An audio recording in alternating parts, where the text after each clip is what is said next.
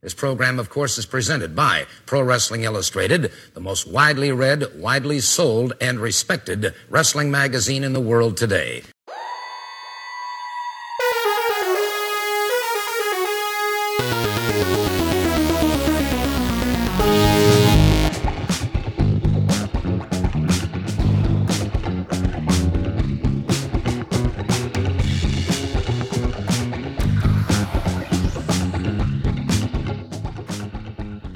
This is a Pro Wrestling Illustrated podcast. I'm your host, PWI senior writer Al Castle, joined by my co host, as usual, Brian Solomon. How's it going?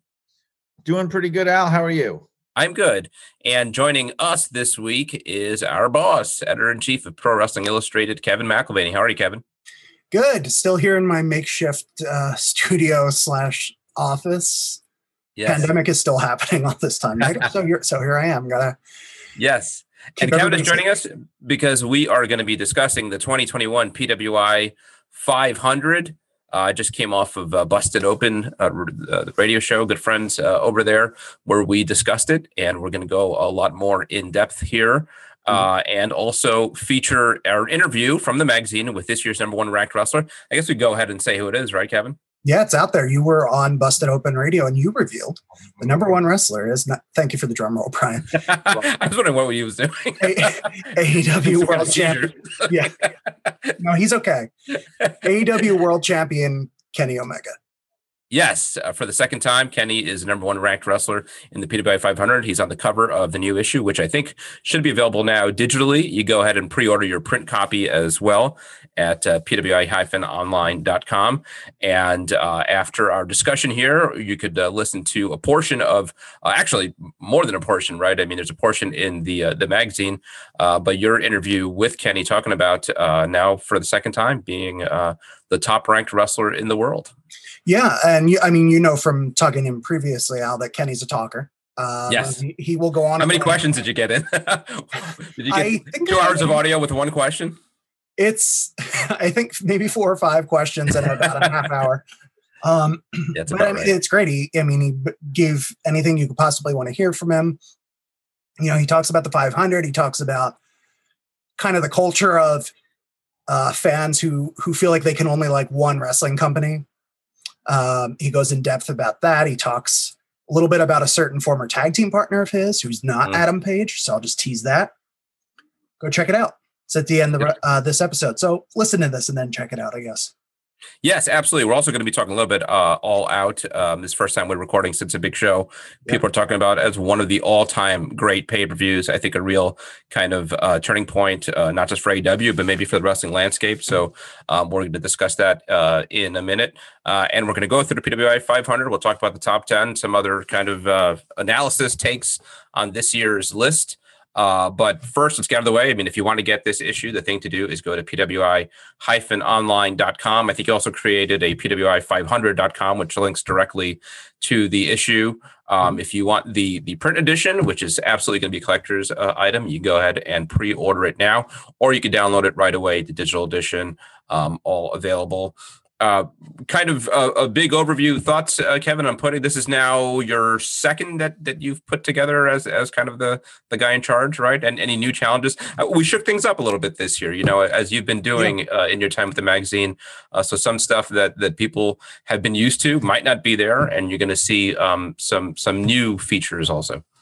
I think one of the uh, challenges was just to continue to cover more of the wrestling world. Um, one fair, th- fair thing that was lobbied against this years ago is like, oh, okay, well, you got the whole WWE roster on there, and you got most of the I don't know, Ring of Honor, Impact on there, the main New Japan guys, and then what else? You know, we'd have indie wrestlers on there. A lot of other people we overlooked um, nationally, internationally. So that was, I think, the big challenge, just trying to get better at covering the whole sport. Um, you know, even when examples, someone who's on the list, Zombie Dragon, who's the champion of Middle Kingdom Wrestling in China. And Middle Kingdom has gotten a mention or two in uh, Walter Yates' Smooth Court International Report column. Um, but, you know, hasn't gotten coverage in our magazine too much. Really doesn't get a lot of mention in the US anyway. Um, and, you know, obviously we can't cover everything because there's so much wrestling out there, but to, just to try to get better about what's significant, what's making waves, even if it's not necessarily on the radar, and maybe especially if it's not on the radar of our readers yet. To me, that was the biggest challenge this year. Yeah, yeah, it's a good point. I mean, if if you're uh, getting everybody in WWE on the list and everybody in AEW and, and the other kind of big companies, you quickly eat up a lot of that 500. Pretty much the and list. the reality, yeah, yeah, and the reality is a lot of um, uh, people who deserve to be on this list who have accomplished more, um, certainly in, in, their space, uh, maybe sometimes got slighted, and so we're looking to correct that. I mean, there's there's a, a lot of new things we're trying in the PWI 500. Uh, you don't want to miss this issue. Go to pwi-online.com, pick it up right now. You could be digging through the 500 right now, um, and uh, or get it delivered to your mailbox. Uh, absolutely. Also, uh, on completely retooled website, we haven't talked to you since since uh, the big overhaul. Can you talk Oh, a bit yeah. about uh, the the decision and the new look of uh, PWI uh, website? So the concept predated me. Um, you know, we're a small, our, our writing staff has grown, um, but we don't necessarily have a large in house staff, part of a, a larger company. I don't think that's really any secret. But we don't have a web designer in house. We had this concept. Executing it was another matter entirely, you know, because even if we're not designing it ourselves, we have to be involved in that process every step of the way. Um, as far as I'm concerned, my web design abilities were pretty outdated. So what I did was essentially, and I got some help from one of our uh, graphic designers, Laura, who does our art director for the magazine, does an amazing, amazing job. A couple other people tapped in some help from them. But uh, but once uh, that was done, I mean, just pretty much made the decision like we're going to try and build this website ourselves. Um, you know, I wasn't busy enough. I wasn't working enough outside of normal office hours. It was a process. Um, I think it's a lot more functional. It's mobile friendly. You can, you know, previously you could only order an issue by adding it to your PayPal cart. Very outdated system we used to have. Now you can use credit cards, PayPal, Google Pay, Apple Pay. Um, trying to think if there's a lot any other options there, um, but at least those. So a lot easier to check out by in, individual issues. We're working on integrating the digital edition more into the website. We're working on integrating subscriptions more into the website so that it's really just kind of this single experience. You can go in and uh, you know enjoy what you want to enjoy. We have a blog that's actually active and on the website. You don't have to hop off and go over to a blogspot page now. Um, we have some. We're starting to include some uh, where we would include feature stories before. Now they're a little more content rich. They're sc- scans from the magazine, that sort of thing. So it's a work in progress, but feeling pretty good about it. Yeah, yeah. I mean, there's a lot of features that we don't talk about that much here, but you could go dig through uh, the cover history. You know, you're talking 42 years of PWI, Yep. um, uh, awards history, um, and so much more. Links to the podcast, to our uh, line of T-shirts at ProWrestlingTees.com, um, all our social media, uh, Twitter, Facebook, all of it, uh, YouTube. All so your one-stop shop for all things PWI is PWI-online.com check it out and pick up the PWI 500 for sure. Uh, so we'll talk about the 500 uh, for sure, but I think all of us were anxious to talk about All Out. I think you guys probably got more of experience than I did. I was away with the family, kind of half paying attention to it in the in the background on my my laptop. Went back and watched some of it, um, but. Uh, I think absolutely. I mean, I think it goes down as one of those, you know, with WrestleMania 17 and, and some of those shows that are sort of iconic, one of the all time uh, great pay per view events. And um, uh, I want to talk to you, Brian, about it. But but first, kind of a thought. And, you know, one thing that I've been wanting to talk about is it, it both All Out and then watching Monday Night Raw. Um, uh, the I guess it was the next night, right? Um, it really reminded me of the experience of being a fan in 1996 where WCW there was that moment where there was a change right? And growing up a WWF fan in the northeast it, you know Monday Night Raw was kind of like destination viewing and it was major league big time pro wrestling. And I remember because it was around 96 where I got cable and watching Nitro you know for a few weeks and then summer comes along Memorial Day NWO and um, kind of flipping back and forth. And I remember on one channel, you had the NWO and Hulk Hogan and Cruiserweight and Randy Savage and Ric Flair and Sting and uh, pyro and big crowds and live TV and the Nitro Girls, and then you flip over to Raw, and it was you know TL Hopper and um, Jim Neidhart dressed as as Who, and uh, you know they had Shawn Michaels and they had Bret Hart. I mean, there was no lack of talent, but it was clear that it was that kind of moment where like wow you know wwf is they're still the major leagues but they're not the only major leagues uh, anymore.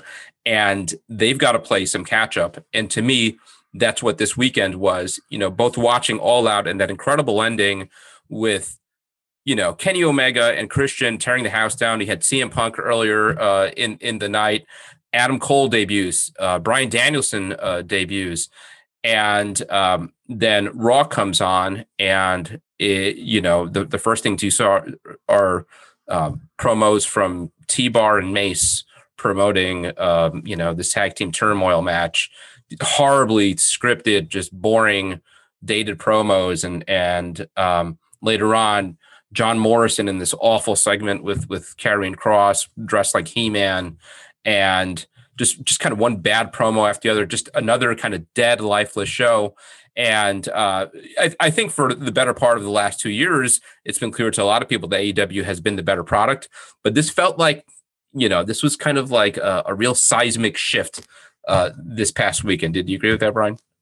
Yeah, and it's funny that you mentioned though that uh, the last time you kind of remember that in '96, because the ironic thing is at that time too, it was the same company that was kind of getting spanked and getting sort of embarrassed and and shown up but in that case, in that time, it, that became kind of their inspiration to wake up, snap out of it, and do something different. And this feels different to me. Like, I don't know why. I can't explain it. Everybody always used to say for the past 20 years, oh, wait until there's competition. Wait until somebody is is really on their behind. Then things are going to change and Vince is going to like get that killer instinct. And it's it doesn't seem to be happening. Like like it almost feels like and I, I look, this is not something that I could ever imagine him doing. But it literally feels like they're just like rolling over and dying. You, you know, uh, the, the, next thing I read this morning is that um, Kevin Owens apparently has a similar situation with Adam Cole, where his contract is surprisingly coming due because I guess no one really cares to pay attention to when everybody's contract is up. And you could kind of almost predict that he's going to go there. Like I could feel pretty confident. A perfect fit over there. Yeah. Yeah, he would be great there. And like he would have been great with the trials of Jericho. I was half expecting him to come out during that. But um, but yeah, I mean, it almost feels like um they don't this is what happens when you continue to harp on this idea that we're not a wrestling company this is not wrestling we are competing with sleep and whatever other dumb things that Nick Khan is saying. We're competing, you know, we're competing with every other entertainment entity that's out there. And this is what happens when you do that. It, you don't realize when you are really on the verge of kind of slipping. And and yes, WWE is a juggernaut. They're a media powerhouse and AEW needs to make some really big moves to truly ever overtake them in more than just a product quality sense. But this is how it starts. This is how those things begin, right? This is definitely, it had that feel of a turning point. At the end of that show, I'm sitting there going, at the end of All Out, and I literally I said out loud, I said, if I'm Vince McMahon at this point, if I if I'm not seriously concerned, then there's something wrong with me. I mean, I mean, we always hear that he's he doesn't watch everything, but he has people who talk to him. He has people that tell him what's going on, and if nobody is sitting him down and saying we have a real problem here, uh, then there's a there's a bigger problem inside that company, and and this is how you wind up losing. But re- remember again back to 1996, WCW was was on a roll for a while before. I think it was very similar, where there was almost this kind of denial, you know, where it's like, oh, you know, this will pass. This is a temporary kind of phase, and they stuck to stuff.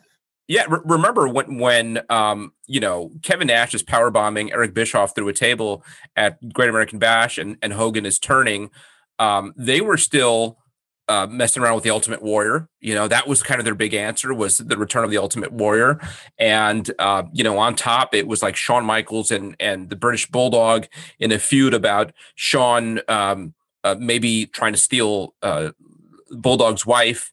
Th- this was there was not. It was a while before they got Steve Austin up and going, and you know they they really uh, the, the attitude uh, of movement uh, kind of launched. So and, the other thing that happened around the time was that it was uh, i think a while before wcw clearly started to kind of dominate in the metrics. And i wonder if that's what it's going to take and i don't think it's going to take that long before we see aew regularly outdrawing raw and um, and maybe in in live arenas as well. You know WWE is going to be in Madison Square Garden um, this Friday night, and next week um, AEW is going to be here in Queens at a stadium, um, and we'll see who gets the bigger crowd. So uh, I, I think the time is going to come where they're going to have to respond. I think they think they're responding, um, but I just don't think they they know how to respond. You know, I don't know what it's going to take. Uh, I, I don't I don't see that Steve Austin or that magic bullet in in WWE. And also, Vince McMahon is now 25 years older than than he was back in 1996. Right, and there's a big difference here too with the WCW comparison. And and I'm not the first to say this, but I really think it's really pertinent. And th- this is what makes it more, I feel, more threatening in the long term. Because as we all saw, WCW was a threat, and then they died out, and WWE wound up wound up winning out that that struggle. The difference here is, I really do believe this. The thing with WCW was they were luring people away with money there were a lot of people there that they would have worked wherever the money was, and, that, and that's no, no slight against them. I mean, you know, they have families to support and everything, but it was about that money that it was money that you can't pass up, and that's why they were going there.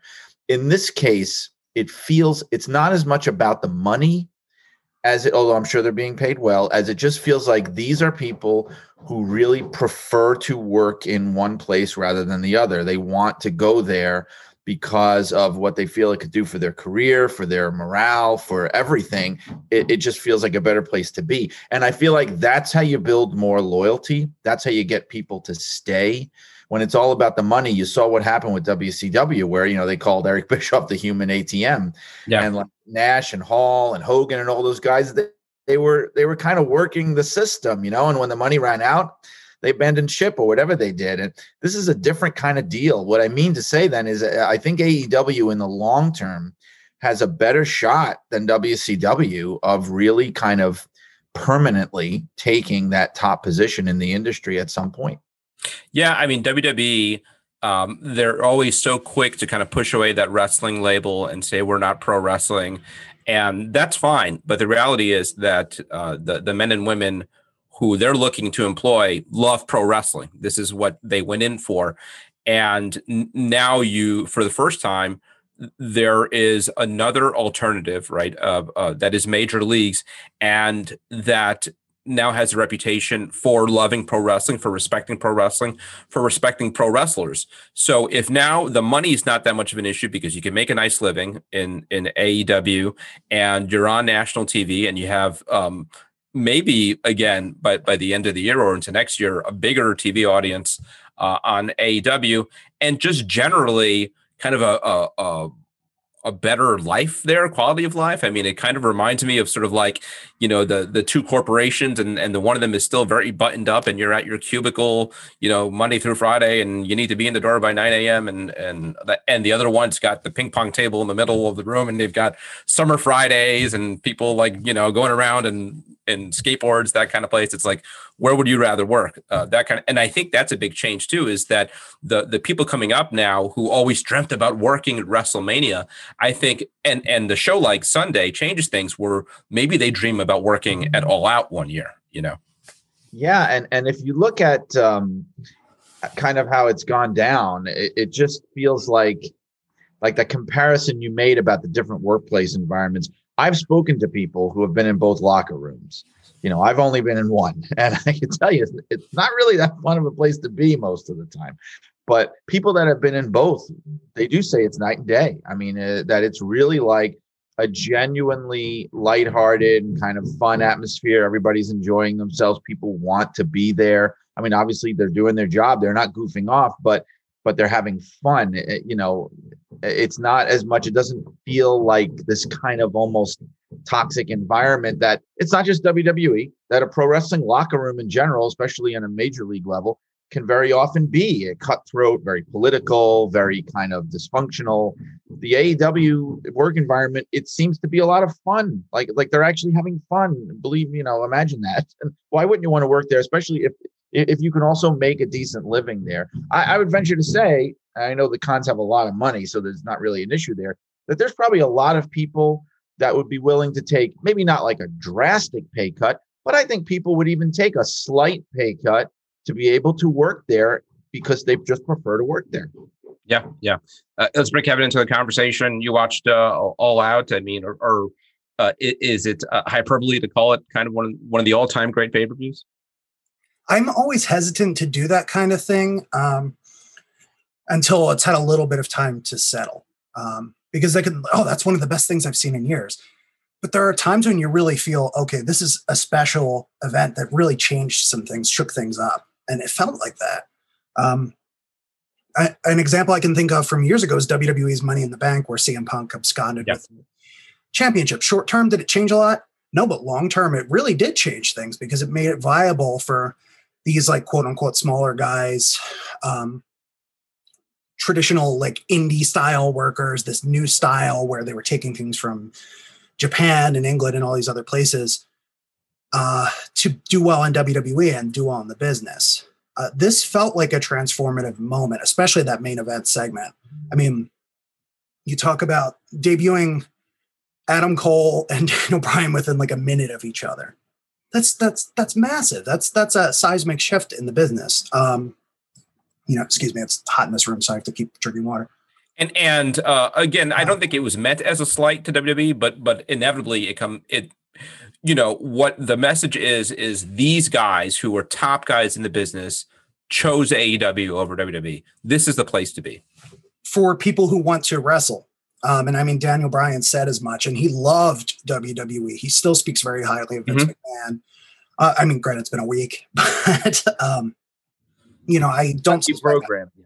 Yeah, yeah, that's not going to change. He he really did feel respected. There it was a tough decision for him, but he wanted to go where the wrestling was. Um, he was very literally written off TV in WWE. Now, granted, was that for his own good in part? I'm sure because he's had all these medical issues through the years. Um, but if he's cleared to wrestle by a doctor and he wants to do it, what better place to do it right now, especially you know in the U.S. Um, AEW has its challenges still. You know, um, it was great that they had two women's matches on the pay per view. Uh, that was that was an improvement there for sure. Um, and I think, you know, with especially with Britt Baker as champion, the women's division is improving. A lot of people pointed out there wasn't a lot of diversity on the card uh, in terms of racial backgrounds, and I mean, it's there were even even age wise there were a lot of older wrestlers on the card.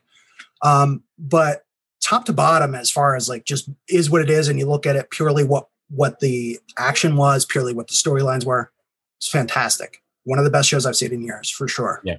Let, us talk about what um, was for a lot of people the main event, and that was the, the return of CM Punk after um, about seven and a half years being out of the ring. Mm-hmm. Um, I, I, thought uh, those opening minutes, you could tell. I don't know if it's rust or whatever, but the timing was maybe a little off. He looked a mm-hmm. little uh, maybe unsure. A lot of rest holds. Um, you know, uh, I think a lot of uh, communication uh, in the ring.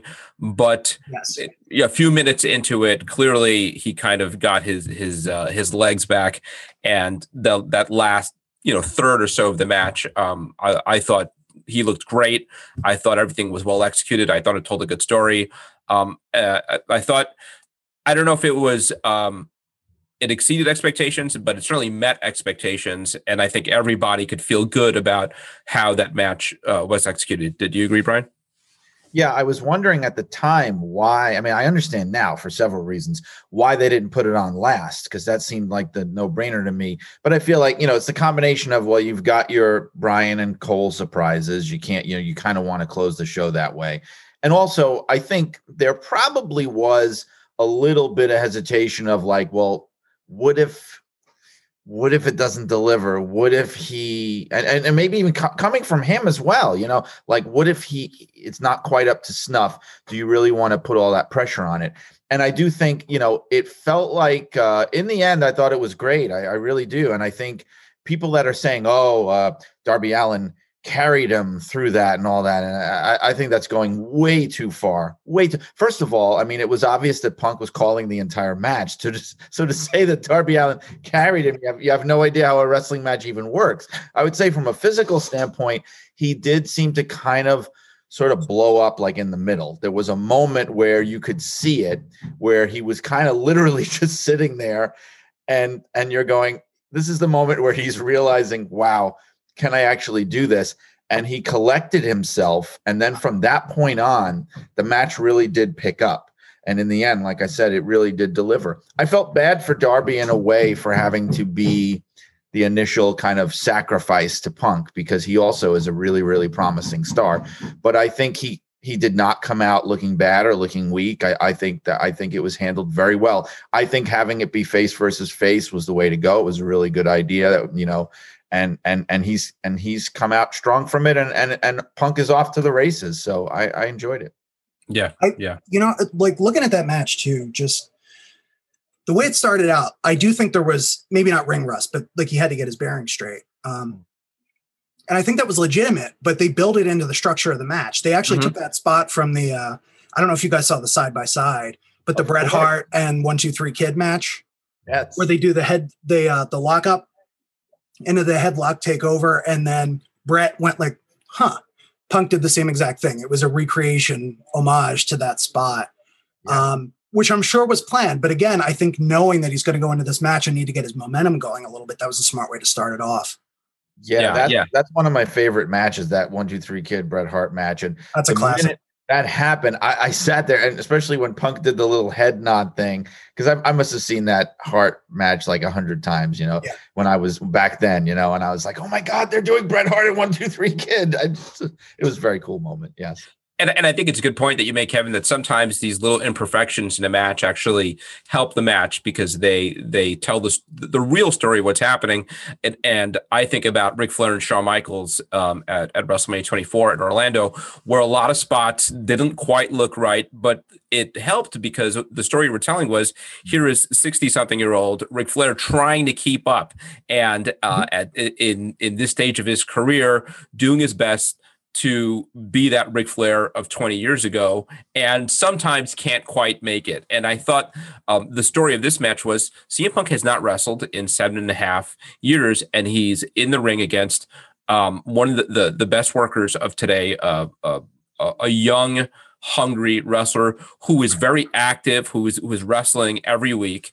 And um, is going to have to keep up. And and at some point that showed. And again, yeah, I think I, you know, if it was all kind of perfectly executed, I don't know. Um, in some ways, maybe it might have been a better match, but it wouldn't have been as as honest uh, a match. So um, yeah, I I really liked it. Um, top to bottom, a terrific card that you know a lot of people calling the the cage match, the tag team cage match, one of the greatest uh, cage matches uh, of all time. Um, on the short list for match of the year. Uh, and so much more. You know, if Chris Jericho beating MJF. You know, the, when you have a, a match and a story as as big as that, as kind of like the the fourth or fifth headline of the show, it tells you what a loaded show this was. Yeah, and it didn't feel like it was too much. Um, I think, in fact, um, some a couple of people have pointed out, and I, I wish I could credit, but I'm forgetting the names on Twitter. But um, the Andrade PAC match having to be taken off the show for travel reasons or whatever it was. Um, you know, the show was already so jam packed. Yeah. Yeah. And that kind of gave a chance for the Battle Royal is a very different kind of match. And that the Casino Battle Royale went into its spot. And I think that was a good, like, you have to pace these shows properly. So that was a good way to do that. So I think even if that had been planned, you know, yeah, it was a, yeah. it was this huge show, but uh, just such a great show as as you guys were mentioning, I mean, for wrestling fans, it leaned into being a wrestling show. Um, you know, as far as how this influences WWE going forward, I think WWE is going to lean into some of the things that it does well the sports entertainment, the epic main event matches where they're battling outside the ring for a long time. Um, other than that, I'm not sure. But, you know, yeah. I've never been one to root for a company to go out of business, especially one as, as crucial to the the uh, the industry as WWE is. I'm sure as hell not going to start doing that now. I don't Yeah. understand this thing that like, oh, I hope AEW destroys them. Oh, I hope, hope WWE squashes them. Why don't you want to have more wrestling to watch? Like, what what what am I missing here? They're not even on Yeah. at the same time anymore, so you can't even say that. Like, you have time to watch both. That's the kind of mindset that really, honestly, I mean, WWE spent many, many years kind of fostering that kind of mindset. And I think Yeah. it really blossomed during the wars with WCW, where it was this idea of you take one side or the other, because that was going on even then with WC. I knew people that they would not watch Nitro no matter what you told them, what was going to Sure. be on, who was coming. It's going to be great. No, they stuck with WWF through everything through Duke the Dumpster Droese and and It went the other way around, though. I mean, it's worth. Right, no, yeah, both ways, both ways. Yeah. But but but yeah, there, there's this idea, and I think it's you know if you if you have no awareness, especially of what wrestling was before that, then then that's how you think. You think in terms of brands. You don't think in terms of pro wrestling as a sport or an industry. You just uh-huh. think I'm not a pro wrestling fan, right? I am a WWE fan. That's that's how a lot of a lot of fans will think or I am an AEW fan, let's say. And they will and they don't see it as this is a genre of entertainment that I enjoy. It's just this is a brand that I enjoy. Yeah, and and I honestly, you know, take uh, uh, everything over the weekend, and as great as all that was, I, I think it's good for WWE. I mean, the same way that WCW's rise was uh, good for WWE. You know, what was it not for uh, the NWO and everything that WCW was doing? What would WWF have looked like? You know, in the second half of the '90s um, and on. I mean, they would have been stuck in a lot of bad habits that weren't really working, and uh, you know, they, this is going to maybe shake loose some things in WWE that need to be shaken loose. And uh, unlike, you know, that's the the the one thing that I think can push WWE into making some changes that on their own they'll never um, uh, make if they clearly become the number two, and they're not yet. You know, they're still definitively the number one. But when WCW became the brand in the '90s, then WWE I think had to go against their instincts in a lot of ways and do things that um, did not come naturally to them. And um, I think that could happen here, and that'll be good for WWE and, and good for wrestling in, in general. So, uh, yeah. Uh, all right, let's talk about uh, what we came here talking about uh, the 2021 PWI 500. Uh, by now, we mentioned it. Kenny Omega is uh, number one for the second time.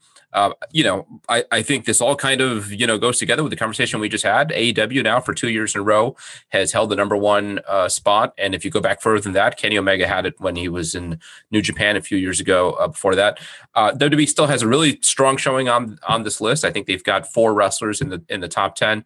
A lot of the most diversity in the top ten maybe ever, you know, um, in terms of different wrestling companies, right? I mean, you've got uh, AEW and WWE represented. New Japan's always um, um, in there too, uh, and Impact back in the mix uh, this year for the first time in a long time. So, uh, Kevin, talk about how you think this year's top ten um, matches up with some of uh, our past top tens.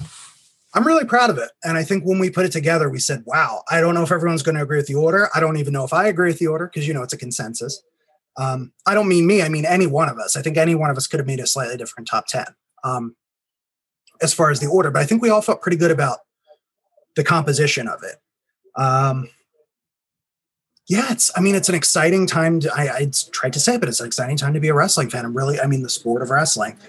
Um, you know, having four companies in there. And WWE, again, still very well represented. Three of the top five. We're going to get accused of being on the AEW payroll as we always Sure. do. Again, even though WWE had, had three of the top five. Um, More, more wrestlers than AEW has at the top ten. Is that right? So AEW's got uh, Moxley and Omega. I think that's it, right? In the Yep. top ten. Yep. Yeah. In fact, uh, New Japan has more in the top 10. Right. And honestly, I, I think part of that is because New Japan was kind of limited uh, this year in some ways. I mean, COVID shutdowns periodically, but also injuries. You had Will Ospreay getting knocked out of competition. Um, you know, the upside with that is that Shingo Takagi benefited and put him in the top 10. Honestly, he might have been in the top 10 just on the strength of his work this year, but yeah, it's uh, a good a good year for for all those companies, and then Impact returning. Um, and you could credit Kenny Omega with raising the profile of Impact, but I mean, it's Rich Swann on the list. He hasn't been on uh, AEW programming at all not even a cameo, you know. So, um, right? Yeah, he. I don't think he even showed up like to yeah, no, I don't think so. Yeah, Let, us talk about uh, uh, you know the horse race for yeah. for number one uh, between Roman Reigns and Kenny Omega. There's a lot of discussion, we were meeting to talk about the list for a while. I was making the case for for Roman Reigns. Ultimately, I came on board. I think we made the right decision. Mm-hmm. Uh, Kevin, what what was the deciding factor? What was the difference maker for you between Kenny Omega uh, and and Roman Reigns that that had Kenny take the edge? It's those championships. I mean, we look at three titles that you know, we now recognize all three of them as world titles. Um, by press time, he'd lost the Impact title, but he held it through the end of the evaluation period. Um, and you look at those three things, uh, and think about years ago if someone had held the WWF, AWA, and NWA championship at the same time. Yeah. And I'm not suggesting that those three championships are all on that level, but they're all world championships respected outside of those promotions in big ways. Um, he was main eventing shows for all three of those companies. That's huge. Roman Reigns, I think, almost any other year takes it, but Roman Reigns was also far less active. You know, um, if you look at the opponents he has, you know, he was feuding with his cousins a lot.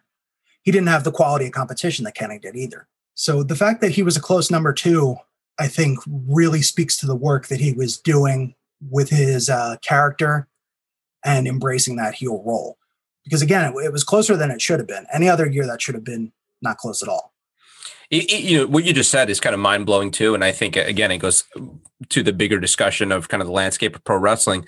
That the the top guy in WWE, the Universal Champion, the dominant champion WWE, didn't have the quality of competition that the guy in the other channel did, and uh, it, it, speaks to something that that Brian and I were talking about in, in the last show. Is that um, you know the, the stars really are in AEW now. Not that WWE doesn't, but I mean there's there's no lack of star power. And right, so uh, Kenny Omega is is working with some of the most recognizable uh, names in the world and um, Roman Reigns actually didn't have that much to to you know. WrestleMania Kevin, is a major exception. That WrestleMania that was better sure Daniel Bryan and and Edge uh, and Kevin Owens. You know, he feuded with him early in the year and late last year. But other than that, yeah, I mean, uh, Cesaro is a name, but I don't I don't know that he's uh, as big a name as some of the guys that that Kenny worked with.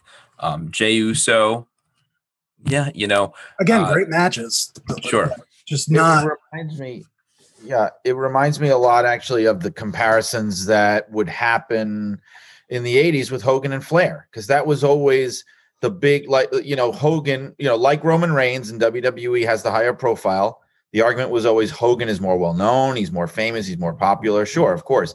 But it, and it, but if you're rating it as a sport and you're looking at the two, Flair as the NWA World Champion has much better competition, a wider range of competition, better opponents, you know, and Hogan not as much. You know, he's got like the big bruisers and the and the guys that are like statues and all that kind of thing. That was the argument. And I'm not saying it's the exact same thing that's happening now, but it's kind of a variation on that because look, it was always I think if, if we had the 500 in the 80s, I think that would have been the hottest debate, Hogan or Flair, number one. Like every year, they would have probably been going back and forth as to who would be the number one. But in so in this case, there's this is me my opinion here but there could have been no argument for anyone other than those two guys. I mean that's what it boils down to is one of those two guys. So if anybody were to have a problem with it, it 99.9% of the people with an issue with it are going to be people who feel it should have been roman reigns honestly. And i mean an argument could be made. Like you said we debated back and forth.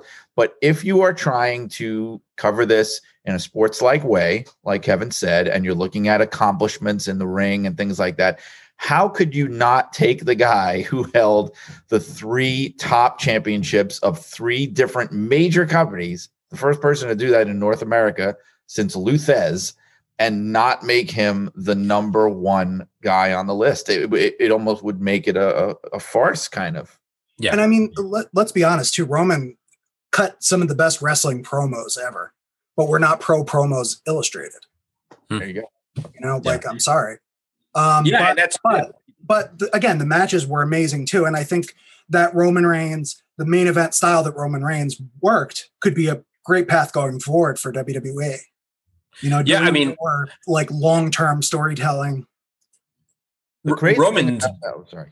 I'm sorry, just Roman's been at the top of this list um, before and was better this year. This is the best year that Roman ever had, and Kenny was still, uh, I think, decisively better than Roman. So he he was better than Roman on Roman's best year. Yeah, and that's that's the problem when you take this kind of all or nothing, you're only on one side or the other, you know, approach to this. Of course, you're constantly going to be frustrated. The more positive approach is to say that both of these two guys are incredible. You know, there can only be one, you know, like Highlander, right? So we had to pick one, but they both are deserving of immense credit for for for it's almost like uh not I'm not advocating for a tie, but if ever they, they came the closest in my mind to almost being point. a tie, they were really, really close. Not that we should do a tie. I'm not saying that. no, but but Yeah. it but it just came down to and look, both of those guys, this is the irony, are guys that I was again, me personally, I was not completely sold on them until this past year when they reached the you know where they are right now. Even Omega, he he's somebody that won me over as an all-around performer since he's come into this role as heel world champion. Same thing with Roman Reigns. He was always like, "Oh my God, are they going to stop shoving this guy down everybody's throat?" And now nobody's saying that, and they both did that at the same time. I think that's incredible. You know, I'm I'm, I'm trying to be a glass half full person here. They both deserve incredible kudos for that. yeah, yeah, absolutely, A really strong number one and a really strong number two uh, as well. Let's talk about number three, a really strong number three that I think even in, in most years maybe also would have been in the running for for number one, and that's Bobby Lashley, who uh, certainly in, in the second half of the evaluation period came on uh, really strong. You know, dethroned. Actually, didn't dethrone uh, Drew McIntyre. Dethroned the Miz. Um, but once he got that title, really established himself as a legit um, world champion. To me, turning point was WrestleMania, the, the first live match in front of wrestling fans since the pandemic uh, there in, in Tampa Bay, getting the clean win, basically. Uh, and I know they they talk about MVP kind of sort of interfering, but I thought it was a, a dominant performance. And it's crazy. I mean, he is 45 years old um, and uh, just absolutely looks fantastic. Best year of his career and proved uh, that he belonged. You know, the, the, similar to the discussion between Kenny and Roman, I think there was also a discussion about sort of three and four. Should it be Drew? Should it be uh, Bobby? And when we were having these discussions, they were still working against each other. And I remember we were waiting, I think, on Hell in the Cell to see, you know, who would win, how would they look. And we already had Bobby uh, ahead of them, but he went and beat him cleanly there at Hell in the Cell too. So, um, uh, talk a bit about Bobby Lashley and, and the year he had, uh, Kevin.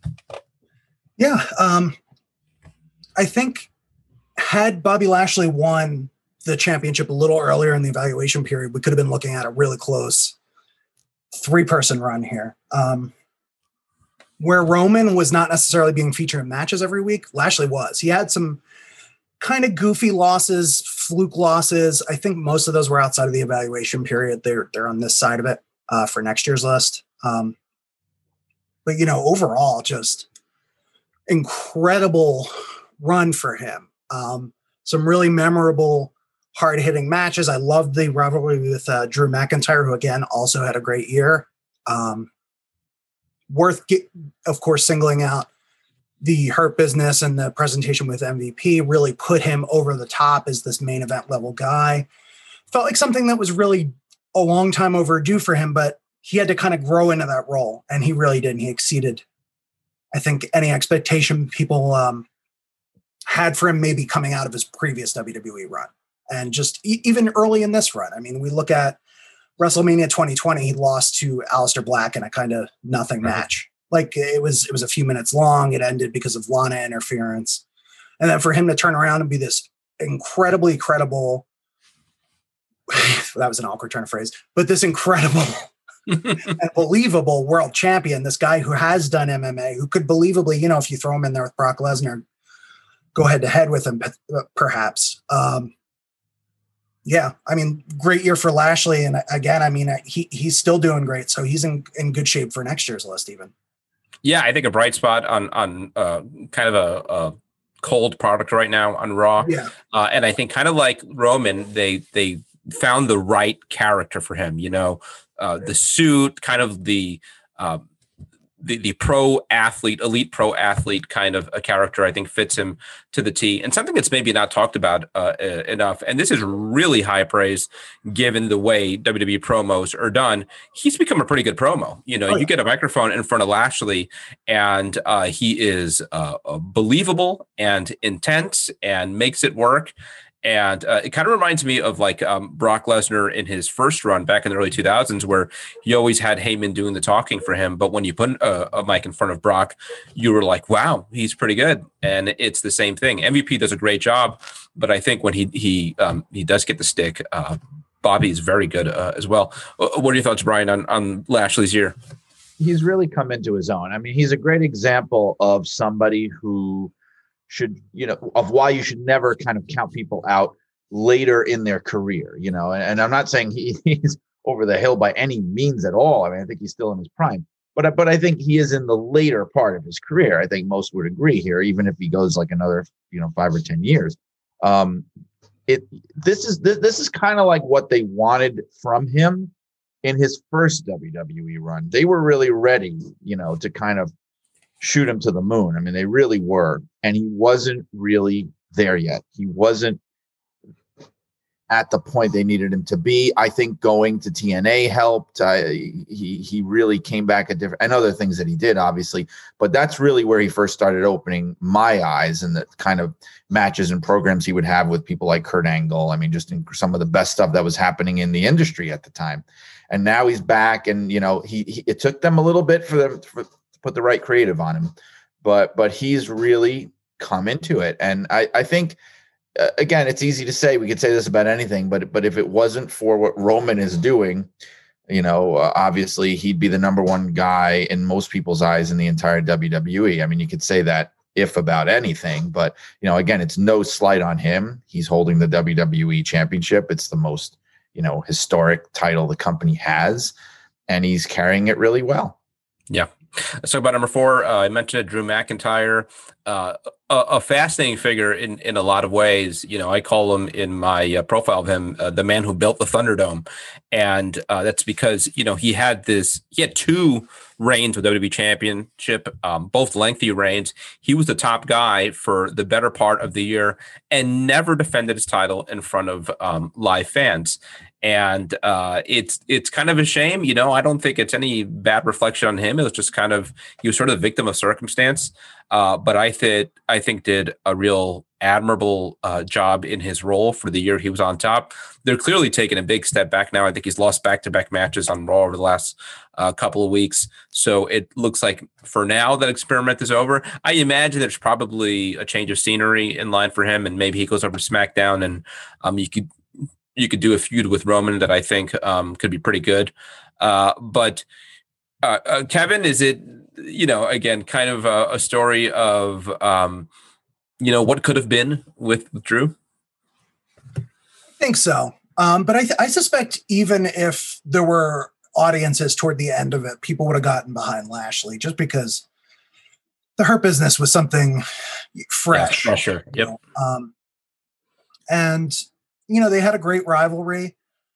McIntyre had a solid run as champ, even if, you know, those weren't always the best episodes of Raw in the history of the show, but that's hardly his fault.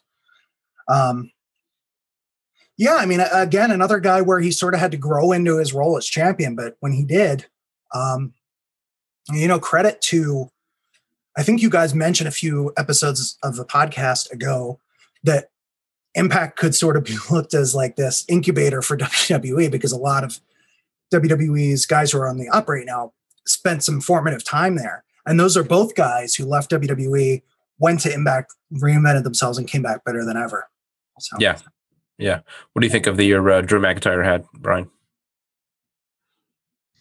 I think, uh, I mean, clearly they have uh, put put on the brakes on him at least at least temporarily, and it may feel like um, he failed, you know, in that role. Like that that maybe that's the company's position on him right now. I mean, I don't know that for a fact, and it's certainly not his fault. Like everybody has said, I think the pandemic stuff went against him. The Thunderdome stuff went against him. I mean, I think personally, from my point of view, and we've been talking about this since the very beginning of it. Uh, uh, I don't think he quite lived up to definitely my expectation. I mean, it just to me, it it feels now, and this happens a lot in wrestling, but it feels now like his title reign and his push was like a thousand years ago to me. Yeah. And, and it wasn't. I mean, it was very recently, but you know, he's feuding with Jinder Mahal over a sword. I mean, that's a that's a big come down. I hate to say it, you know, and, and, and of course Jinder Mahal also another WWE champion, but again, that might have been a that might as well have been a thousand years ago. I think the rule in wrestling, in my experience, is anytime people are feuding over a physical object, it kind of means you're in the mid card. Like that's that's sort of like the and of course people will pull out a million exceptions, I'm sure that I haven't thought of. But that's like the vibe that I get. And do I feel that it's a permanent thing? No, I think WWE has a lot of potential main eventers and you have to switch people up and move them around.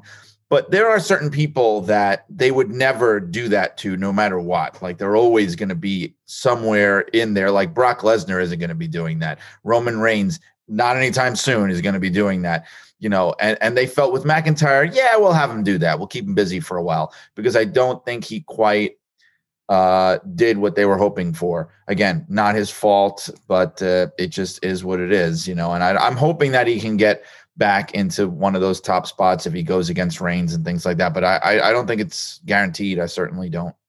I think in a lot of ways he was, uh, and this isn't necessarily a good thing, but he was like the perfect champion for the pandemic era because we talked about how for for that year WWE was it, it was almost like Vince McMahon's vision in like a petri dish, right? Because he could control everything. You know, he was piping in the the the crowd noise and the fans.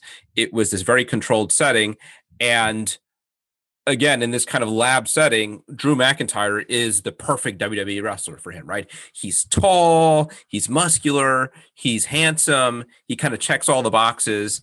Uh, so it was sort of like this this robotic uh, and, and that that's going too far, but but it was this kind of uh, perfect casting of of um, a wrestling champion in this perfect setting where fans get excited about everything, and because of that, I think maybe WWE might have had some blinders on about um, I don't know shortcomings because I think Drew is fine, but um, those intangibles that uh, you're not going to get without live fans. And we talked about this a lot over that year. You know, what would Drew? Uh, how how would he get over in front of live fans? And I think he would have gotten over fine, but I think it would have been clear that he wasn't the guy, right? I mean that there there wasn't that connection with fans that there was with Daniel Bryan back in 2014 or Steve Austin or even John Cena. Uh, you know, he was closer to Roman Reigns when when Roman was getting pushed as a top babyface, um, and and not at all as as hated as he was because Roman was getting a lot of backlash, but also not over to the point that you need to be to be the top guy in WWE. So, so then it's almost kind of like, and, and and I would sort of agree with that. It almost could be said that the Thunderdome and pandemic era actually helped to prolong his time at the top, maybe yeah. even more than it would have been without it, rather than the other way around. Because I'm sure, like at the time, we were sort of hoping and thinking, except well, that maybe he would have corrected course somewhere along maybe. the way. We would have seen a tweak of well, the character. The we were hoping that if he was in front of live audiences that he might find his way better and he might be able to prove, hey, look how over I am, look how well this is going. But yeah, I mean, it, it could have very well been the opposite thing where they very quickly said, oh my God, this isn't working. And you have like a three or four month, you know, time there and then, and then move on.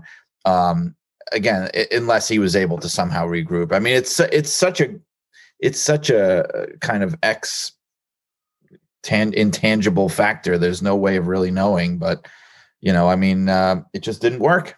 Yeah, yeah. Uh, let's jump to number uh, five, our first uh, New Japan wrestler on this list, uh, Kota Ibushi. Am I right about that? Yes, he comes in at number five, coming off of his uh, big Tokyo Dome uh, win of uh, both the world title and the Intercontinental title. Uh, later was rebranded as the I what do they call it? The IWGP World Heavyweight Champion, uh, of which he was the first to hold that title. Um, had a, a really strong first half of this year. Uh, but for various circumstances, has has kind of taken a back seat. Uh, another guy who maybe you know y- there was so much buildup for for so long about kind of coronating him as the next Tokyo Dome uh, attraction sensation, and um, the run didn't last um, all that long, and uh, now we, we haven't seen him in the ring in, in some time. Um, Kevin, what would you say about how the the Kota Ibushi experiment went for New Japan? I mean, I think he's going to continue to be in the mix and be one of those guys who can, you know, be a featured match at the Tokyo Dome. Um, as far as that reign goes, I don't. New Japan has been a little puzzling lately in some ways. Like, yes, some of this is, you know, Ospreay was injured, so they had to take the title off him. Um, but generally speaking, they've done some like really out of left field, field things. I mean, Evil was the IWGP Heavyweight Champion last year. Um, actually, was that? Yeah, he was a double champion. It was yeah, it was in the evaluation period very early. Yeah. Uh, for as far as Kota's concerned, I know um, at least the word was that for a long time. I mean, he was still technically a freelancer until a couple years ago. Um, and that desire to kind of go and do whatever he wanted kept him from getting to that top level. I don't know if that's still a concern. I mean, he's certainly New Japan exclusive now. Um, but I mean, his his work is in ring work is arguably some of the best in the business. Um, he can hang in there with the Okadas of the world, and you know, uh, obviously, I think people want to see that the dream match at some point with uh, Ibushi and Omega wrestling each other again after you know pairing up. But I think the fact that New Japan didn't really have that single top star this year is what is the reason that we don't have a New Japan guy in the top three, even Kota Ibushi. You know, as good yeah. as that first half of the year was, he won the G1 climax. Um, you know, had some terrific matches in there. Won both nights at Wrestle Kingdom. You know, won the title the first night successfully, defended it the second. Um, it became this new championship with this new lineage, even though everyone kind of knows it's. it's even that was a, a, weird decision, right? I mean, the whole kind of rebranding of the world title. Yeah, yeah, and and it'll still be talked about as you know Ibushi or Ospreay or whoever else following in the footsteps of all these great New Japan champions. But it's worth mentioning the IWGP Championship itself was resurrected about three different times, so it's not entirely unprecedented for them. Um, I realize these thoughts are kind of all over the place. It'd probably be good to talk to uh, at some point for you to get Walter Yates back on. He'd be a lot more eloquent about this, um, yeah. because that that's his bread and butter is New Japan stuff. But you know, for what it's worth, I mean, Kota's still one of the best, and number five, it's not a bad place to be, especially in a competitive year like this one. Let, us do something unusual here and, and skip over number six for the moment so we could keep the discussion of New Japan going and uh, talk about uh, seven and eight, which, uh, or is it seven and seven and nine? Nine. Okay. Uh. So Will Ospreay comes in at number um, seven, and at number nine is Shingo Takagi, a new name uh, in in the top uh, t- ten, and it it really Okada for so long has has been the guy, kind of taking a back seat this year to some of these other guys. Um, what have you thought about those three, Brian, uh, uh, Kota, um, Will Ospreay, and Shingo this year? Kind of, you know, really um, setting the standard in New Japan.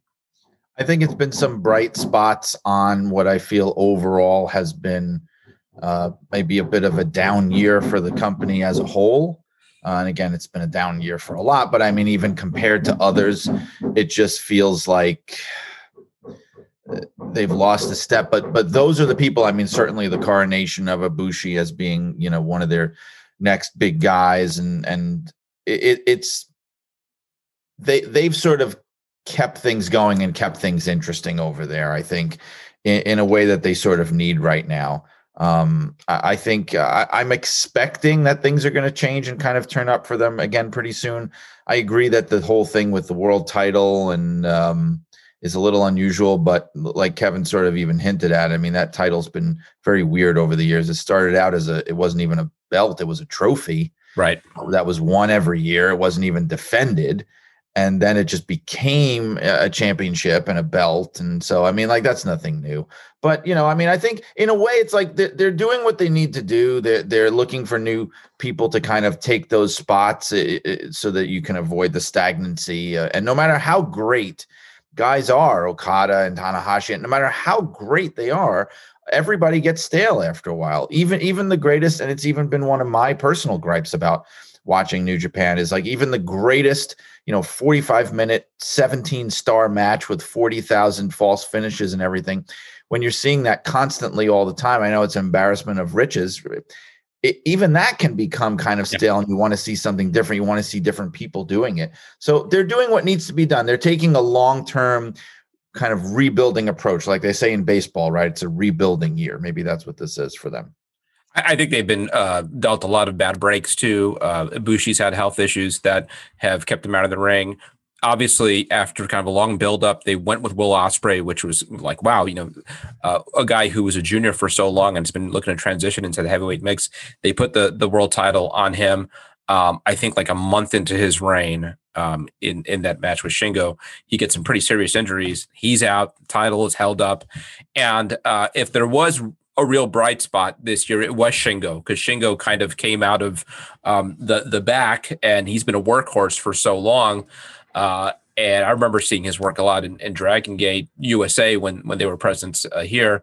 Uh, but you know, putting together his profile, just looking on, on on any year, it'd be impressive how much this guy was working. And a year of, of, a pandemic, I think he had something like 150 matches. I mean, he was out there night after night after night having these sensational um, uh, performances, and I think really kind of looking to cement himself as one of the top guys, and and did so, you know. Uh, I don't know if you guys are, are Rocky Five fans, uh, but but I I you know, and I think about him in a way sort of the Union Cane of um, New Japan in that you know the paper champion he never he didn't get to beat um, the four he has beat uh, everybody you know in, in the last year but but the lineage is you know going to have that little gap there because the title was held up. But you know if you're if you're gonna uh, beat somebody to call yourself world champion Okada's a pretty good guy uh, to beat um, so I'm, I'm, you know, here's a guy who probably, I, you know, you, you, said he might have been Kevin. I don't know that he would have been in the top 10 were it not for uh, him getting that title. Uh, but now I feel like kind of cemented himself as a top 10 guy and, and might be uh, for some time.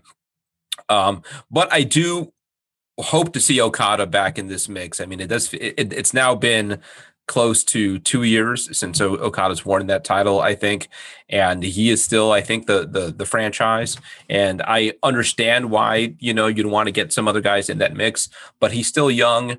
Uh, unless there's something going on that we don't know about it, it's a little bit surprising to see them uh, take take such a step back um, from him because he was so incredible. He was the first Japanese wrestler ever to top the the PWI 500, uh, and I'm I'm sort of waiting for him to get back in in that mix. A, a 500, you know, sort of like what it was with Cena for uh, a long time. It's it's become expected that you're going to see Okada in that top 10 and where do we have him this year? Gosh, uh, he's not even in the top 20. I think uh, looking it up now. Yeah. Uh, but I mean, I will say Okada's not going anywhere. I mean, Tanahashi hasn't even really gone anywhere, and he's yeah. got quite a few years. He was the guy who 45. What number? If, if the the version I have in front of me is yeah. right, uh, he's at 25. That's yeah. crazy. Yeah. Yeah, that's the lowest ranking for him in some time. I mean, but I think it was the right call to go with Shingo. I oh mean, yeah. I, uh, we're going to get people who'd say that we're idiots for not making him number one just on the quality of his matches. Um, and for people who that's the only thing that matters, I get that his matches were ridiculously good. Um, and by far his highest ranking. He had a decent ranking last year, but no, I mean nowhere near the top twenty even. Um, yeah. And you know, for many years was kind of hampered by the fact that he was in Dragon Gate, where it's so tag team based. Um, you know, Dragon Gate certainly has their big single stars, but they tend to do a little less well on our list for that reason. Um, but you know, this year for sure broke out as this top singles attraction, really reliable worker. Uh, works a lot, like you said. Uh, he's been, you know, he's another junior heavyweight who moved up. Um, and he's actually been working with a lot of the, the junior heavyweight division, uh, not always title defenses, but kind of lifting them up, giving them the rub a little bit. Um, you know, obviously Ospreay, uh, he's a divisive figure. A lot of people don't like him. I think more for personal reasons than um, professional reasons, um, and that that's that's fine, legitimate. Totally get that. But in the ring, and for going by these criteria, the influence, the the accolades, the performances, you know, you get why they put him on top for that reason. Um, yeah. And a bad break for him and the company that that got stalled because I'm sure they had a plan in place, whether it was for him to hold that title for a while or to go back and forth with the Bushi or what. Uh, but yeah, as Brian said, kind of a, a, tough year for New Japan. A lot of things that were beyond their control, um, but also just sort of different creative approach the past couple years. And sometimes it hits, sometimes it doesn't. You know, I think there's still a lot to be excited about over there, though. Yeah. Uh, let's jump back again now to uh, number six, who was Jon Moxley, last year's uh, number one. Uh, as we said, the only other AEW wrestler in the top 10. Had a really, really uh, good year, still one of the top stars there. What I pointed out in my profile is I don't know about anybody else, but I start to get worried about you know him delving so much into like the the hardcore extreme violent stuff. The GCW uh, he, champion now, won the belt People were people were really hoping that his match on the pay per view was going to be turned into a GCW championship yeah. match. But that wouldn't have made any sense with Kojima. No. Like with Suzuki, sure, but like Kojima's not that kind of wrestler. Right, I, yeah. Not that Suzuki is a hardcore wrestler, but he's he's much more like, okay, you think he's really going to kill somebody in the ring. Whereas Kojima, it's like he's a great wrestler. But anyway, yeah. Yeah. But Brian, what do you think about this direction uh, for him? I mean, he he's unapologetic about you know w- wanting to to do this. He's embracing danger. You know, he's got the whole wild thing uh, going on. Um, you know, he, it, and to some extent, it served him well. I mean, he's carved out his niche in uh, AEW, but uh, for for you know, a year ago, I think he was wearing uh, the the uh, world title in AEW and the U.S. title in New Japan. Now he's got neither, uh, but it's still, you know, I'd say one of the top draws in the company. So, uh, what do you think about where his career is headed?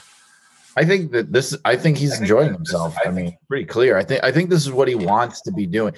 Doing. I, like, I don't think that anything really since he's come to AEW. I feel like, like a lot of people have, he's been getting to do what he wants to do.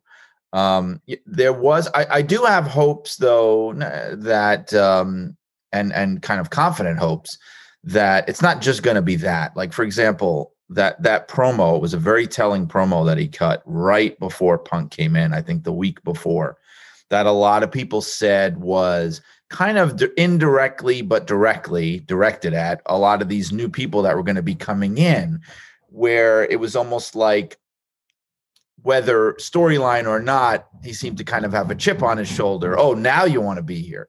I've been here since, you know, whatever, maybe not day one, but day two or whatever. And now you want to come in and now you want to do this. And so I think you've got a lot of fodder there with him for feuds with a lot of the people coming in that are at least perceived as the ex WWE, you know, main eventers coming in. I, I think there's a lot of uh, potential there. I could see him doing a lot with it. I mean, he as long as he doesn't seriously injure himself i mean if he's happy this is what he wanted to be doing. You know wwe wouldn't let him do this stuff. I mean he wanted to be doing this kind of stuff even then and they were like you know we don't do that anymore pal. So so you know he couldn't he couldn't really kind of spread his wings and now he's getting a chance to so good for him you know. Look another thing that people have said i mean how brilliant you know he's got this he switched sides. He gets to be home with his beautiful wife and their beautiful new child most of the time you know he he he's working a much more reduced schedule and he's doing what he loves so bravo yeah, I mean, kind of going back to what we were talking about before with all the, the departures from WWE and going over to AEW, he's probably as responsible as, as uh, anybody for some of that, in that he really showed – look, you don't have to live in misery over there. You know, like yeah. there is this alternative, um, and you're going to be super happy over there. He, he's the going back to my comparison. He's the guy who leaves that that corporate job and, and takes the the job in the other place and says, "I'm having the time of my life over here. Come join me." And uh, we've seen all the the dominoes fall uh, since that. I think uh, I think it was David Bixenspan said something along the lines of, "Wow, Moxley really said." F it, I'm gonna quit WWE so I can spend more time with my wife and be in death matches on the weekend. Like, Yeah. Yeah. Yeah. and he's loving it. Yeah. yeah.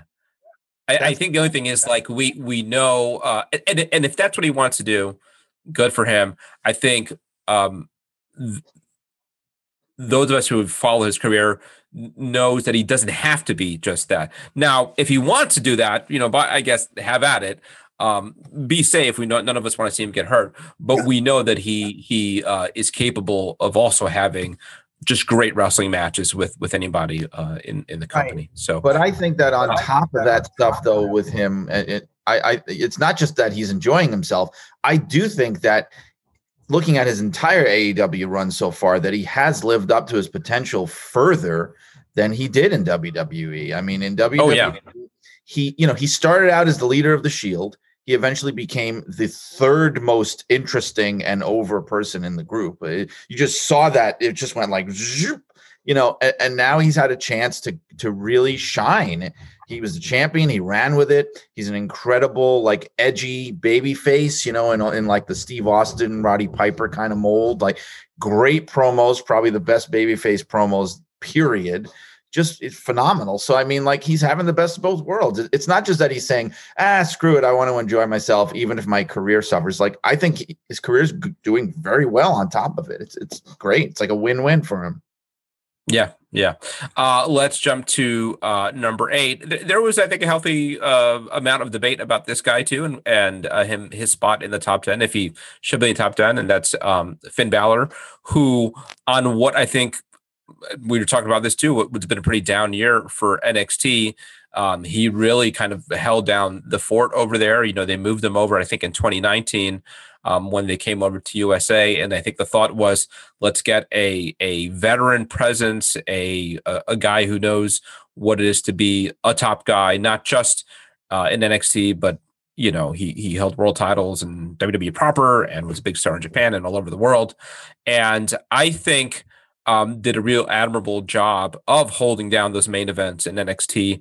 Uh, you know, the re- takeover used to be like this real, and, and takeovers are still good, you know, but uh, when you think about the days of you know Barclays in, in Brooklyn and, and the night before SummerSlam, and they would steal the weekend um, over and over again, it's not that anymore. And I think Finn was the guy doing his best to keep it that, and uh, had some great matches against um, a, a variety of, of competition. Um, and uh, I guess it was was it just after the evaluation period moved back over to uh, to SmackDown? Um, I'm not sure, Kevin. Is, I think so. yeah. So, yeah, I I think it was in NXT through the end of the evaluation period. Sorry, I'm while we're doing this, I, I should mention because people probably see me typing and doing all this other stuff. Some stuff comes in that's urgent, like a link had to be fixed, that sort of thing. and it's about Yeah. 80 degrees in this room right now. And I'm basically turning this fan on. I mean, everyone can see I'm I'm usually very pink, but I'm especially pink. It's probably about 80 degrees in here. And again, like I'm muting and then turning the loud desk fan on and then like Oh. water and like I get through half a Yeah. sentence and I'm hot again. Um anyway, that's a me problem. Uh, the question Finn was Balor. just thoughts on him or Yeah, sure. yeah, let's go with that. So we held NXT together, but the thing is, NXT was similarly disjointed. We talked about NXT being derailed or New Japan being derailed by injury and unplanned things that happened. You know, Keith Lee got that call up because they seemed to be ready to work with him. And then, of course, there were issues there, which are addressed in his uh, 500 bio that, that you wrote out. But, um, you know, basically, it was a situation where Karrion Kross was put in the position that he he was he ascended to again later on. And it seemed like they were sort of scrambling to figure out who was going to to take the ball at that point. And it ended up being finn and to his credit did a great job with it had some great matches. But this is during a period when nxt was really kind of coming apart a little bit on the wane Mhm. they were getting their butts whooped in the ratings um, which doesn't isn't an indicator of quality in many cases I, th- I think like more often than not the weekly show was still very good but the prestige is certainly not what it was, as you mentioned back in the Barclays days. Uh, back when Takeover was, a you cleared your schedule for it. Um, you know, and certainly like we're clearing our schedules for because we have to watch it, but I, I don't know that fans are. I don't. I think being the NXT champion meant a whole lot less this year. Um, Yeah. I don't know if we talked about this in the podcast or not, but when we were considering new championships for world title status, the reason we didn't go with NXT is like I'm pretty sure WWE still considers this developmental, which was Yeah, and- controversial at the time, but it turned out to be true. Yeah, because look Yeah. what they did even with Charlotte's titles. That they're not even counting her NXT titles as world titles. You know, with her chasing her dad's record, they don't they don't even count them. Wow. and and not not to go too much of a tangent, but I but I think we've seen some stuff in just in the last few weeks that that is relevant to all this, and um, clearly a reset going on. In, And we didn't know about any of that at the time, but we kind of saw where the wind was. Yeah. It's not to this level.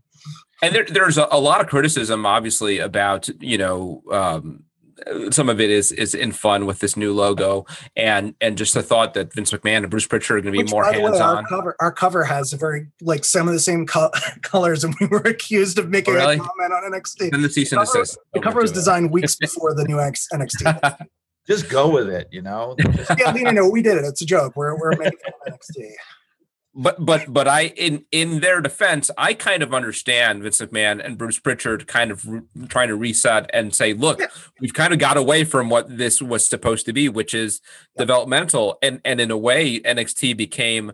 um it was sort of like this Frankenstein's monster, where the idea. Remember when when NXT first first launched way back in the day, uh, as this goofy like reality reality show, and um, there was so much buzz about Bryan Danielson coming over from Ring of Honor and the Independents to WWE, and how sort of offended everybody was that they would put Bryan Danielson in developmental in in NXT, and um, I feel like today, if you got a, a, a top guy, and, and this has been the case for the last few years, the top independent guy that they signed, you expected him to go to NXT to be like a top NXT guy, and NXT's you know moved away from being developmental and it just became kind of like the boutique niche wrestling brand for WWE. This is where you came to see Adam Cole and uh, uh, you know name your former indie darling, undersized, super athletic star. And the problem with that is, for better or for worse, if Adam Cole does not have, and this is not a reflection on him, but if Vince McMahon makes the call that Adam Cole does not have what it takes to be a star on Raw or SmackDown, then he shouldn't be working for WWE, right? I mean, if if if he's not your vision for for what a WWE star looks like, then what's the point of of having him uh, at all? So, and that's kind of what NXT became was not developmental. It was just where we kind of put the wrestlers that don't fit the our vision for the rest of uh, uh, the company.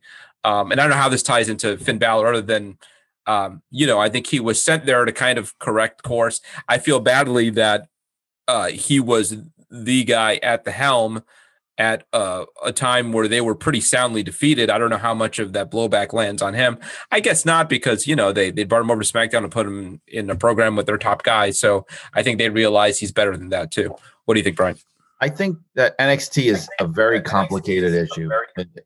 I mean, to to look at, I, I think it's going to take some perspective, looking back on it to figure out what went wrong and why. I think now, trying to look back on it, one of the issues I think was kind of wanting to have it both ways, like um, putting them on TV in the way they were, making them a competitive brand, trying to rebrand them away from being developmental, but yet still thinking of them as developmental at the same time. Like if NXT truly became a destination in and of itself, a different brand, which it looked like it was going to be, I think it would have been okay. Don't put it against AEW, make it its own thing. You know, there was a moment there where we were looking at it as the strongest of the three brands. I mean, that happened. But I think because they were still saying, oh, we're calling these guys up, we're calling you up, we're calling you up. And every time it's flopping or not working, most of the time, it gave NXT this kind of it, it created this mixed message for fans. NXT was still seen as the feeder system. And the problem with that, what I always said is if you want it to be your feeder system, you can't put it out there on TV in front of all those people because I think that's part of the reason why guys are getting sabotaged is management, fans to a certain degree, mainstream casual fans maybe, but definitely management. They're looking at these guys as oh, uh, they're not quite ready yet, or we're trying to get them to where they need to be. And it's almost like their brand is damaged from the minute they walk in the door. I mean, think think about the way things used to be with developmental, or even before developmental, when they were working with indies and things.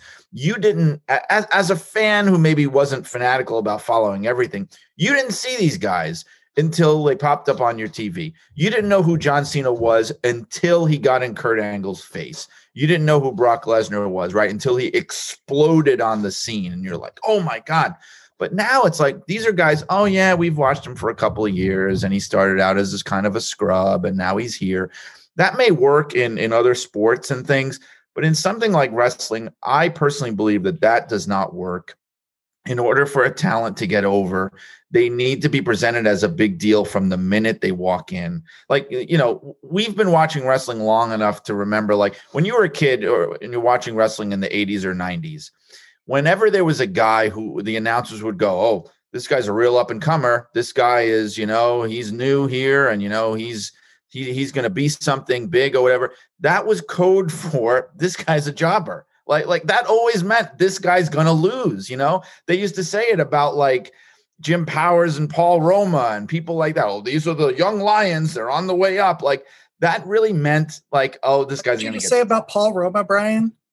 I'm sorry. I know he's a Connecticut guy like me. I want to keep him happy, you know. but and and but but he eventually got the push. Those guys got a push. But I felt like they had to work against that. Like, yes, Paul Roma and Jim Powers wound up getting a push as a tag team, but they had to work against being perceived as the new team coming in. Like, I, just don't think that works. Like, you wouldn't look at, um, you know, Sid Sid Vicious the same way you did if you watched him just starting out kind of clumsy or, or being presented as a new guy and putting people over and things like that, he would have been tarnished. I don't know why Sid Vicious just popped into my head as an example, but he was an impressive guy because he came out of nowhere. And so I think NXT got got hurt in the end by wanting to do both things. That's the problem. Yeah, it it, it was a mess. Um, I, I, think some of that is really kind of becoming apparent now as they're doing this reset. But it was so clear that you know the right hand didn't know what the left hand was doing, and it, as much as I'm uneasy about the prospect of Vince McMahon and Bruce Pritchard getting their fingerprints all over NXT, which um, I think a lot of fans feel have has been the best WWE product for for a while now. I also understand um, the need. You know, I, I was reminded something you said uh, you know, back in the, like the OVW days, it wasn't that unusual for them to take um, a, a, talent from OVW and completely recast them on the the main brand when they'd call them up. But the reality is, most people weren't watching OVW, right? I mean, I think the Bashams were were feuding against each other, right? And then they came over to WWE as a tag team, and they were like mortal enemies a week earlier. Um, and and you could get away with that when you know you're you're on local TV in in Tennessee or something. Uh, but yeah, you'd have situations where Karrion Kross is your top guy. Uh, he's the, the, defending champion, and you're building up to a, a takeover main event with Karrion Kross, and then he does a job on Raw in to, to Jeff Hardy in three minutes, and it's you know again you you guys have these brands had to get on the same page. It, it gives you great freedom the way they used to do it to really experiment and try things out. You know, experimenting and trying things out is not really what you want to be doing on a television product. It's just not. On that's, saying the same network that is that carries your A show. Right, right, know, even when it was Florida Championship Wrestling, you could do some of that. Um, and they had some local TV in Florida, but but yeah, that's the downside mm-hmm. of you know what was a really good business deal with them getting on USA. I'm not saying they should have turned it down because it brought in a lot of revenue, but it it does. Um, I, I do think there needed to be a course correction. Now, whether this is the right way to do it, they're talking about getting away from recruiting from the independents and looking more at just kind of pro athletes and and that kind of stuff. That makes me uneasy. I mean, that reminds me of um, kind of mid 2000s uh, Johnny Ace recruiting um, WWE.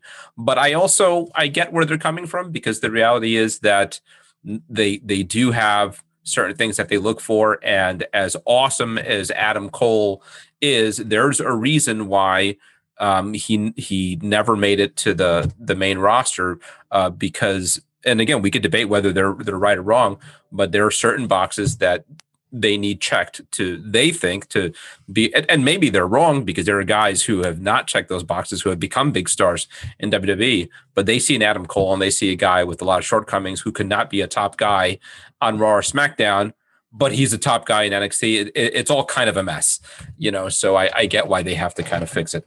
Um, lastly uh, uh, number 10 we mentioned him a little bit um, earlier. Rich Swann, I think a, a, name that some folks would be surprised to um, to to find in the top 10 uh, first time in a long time that Impact has made it onto uh, the top 10. I think folks at Impact, some of the shot callers over there, might be surprised to, to see uh, Rich Swann uh, here. But um, I think even they might be underestimating. I mean, he's another guy that since the list came together and since kind of his peak, um, is just not in the same role that he that he was. Maybe should be. You know, maybe this opens some eyes about what they have on their hands um, in a Rich Swann.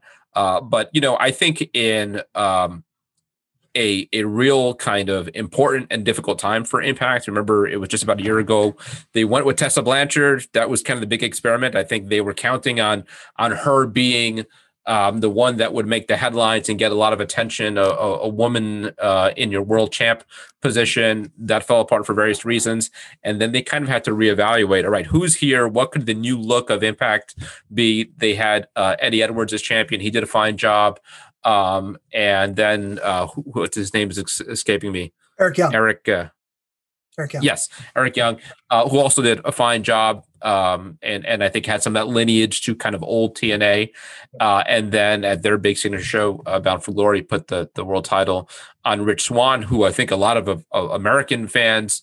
Um, you know, who who knew him from WWE were surprised to see him in that spot. I mean, he was he was a cruiserweight in in WWE, very much a, a mid or lower card a player. So it was a risky move to go all in on him as your world champion.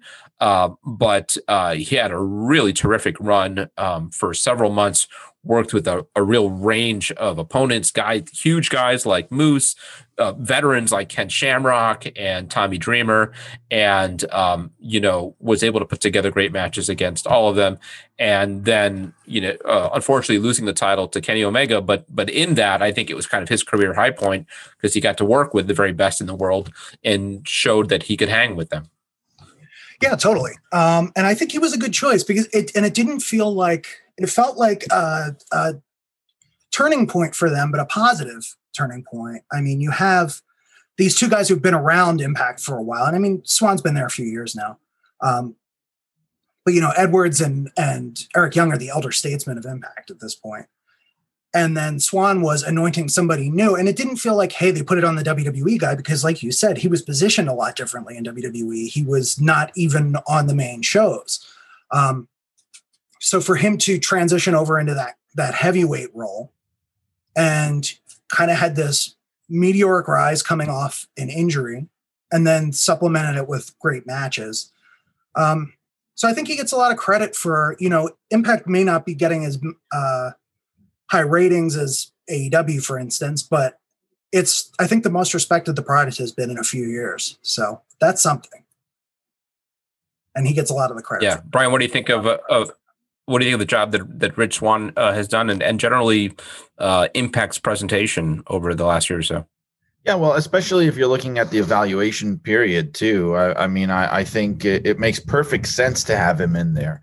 Um, I mean, obviously, sure, he lost the title to Kenny Omega, and and that kind of overshadowed everything. You know, Kenny Omega uni- unifying all the titles, and now you've got Christian Cage, and it feels like uh, you know it was a while ago. But yeah, if you look at that evaluation period, if you look at how important he was to the restructuring of Impact and the re kind of configuring of Impact, it's sort of a no brainer. And also another example too of a guy who has flourished by leaving WWE, not going to AEW, but going somewhere else, who has really come into his own.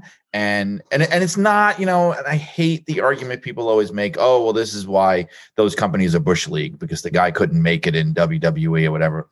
Again, those people don't know what they're talking about. It's actually the exact opposite, especially when you see somebody like a Rich Swann you know he's talented, the talent is there, it's not being utilized, period. That's it. Rich Swann would have been just as capable of pulling off a run like this in WWE if they had given him a chance. He, he's a guy like that. And he went somewhere where they were willing to give him a shot, and he did it. So, so yeah, I mean, it, it's an it's an easy pick to have him be where he is. Yeah. So that's top 10. Um, we won't go through through all 500, but but um, oh, we're not. Uh, uh, let, us wait a minute. I'll be here for a long time. We're doing it in parts, right? Next week we do 11 through 20. yeah. keep going, you know. That would be for the Patreon. Um, we had like a Patreon. And... Along with that, no, 50 weeks. We can make a year out of it. There you go. oh, it's too much. Uh, let, us talk about some some other, I guess, highlights. Uh, first of all, um, who's number 500 this year, Kevin? Number 500 is a Joshi wrestler by the name of Lulu Pencil. Um, Lulu Pencil has a lot in common with the three of us in that she was a journalist before she started training to wrestle in Japan. She's been a prominent part of the uh, to Move promotion, which is Emi Sakura's baby over there. Um, their Choco Pro show, which is even when the pandemic was really limiting everything, they put on these fun, kind of silly wrestling shows. Um, she has not had a good win loss record, but she has this kind of cult following internationally. Um, so much so that Emi Sakura brought her over with her to the States and she accompanied her to the ring at All Out for the Battle Royal.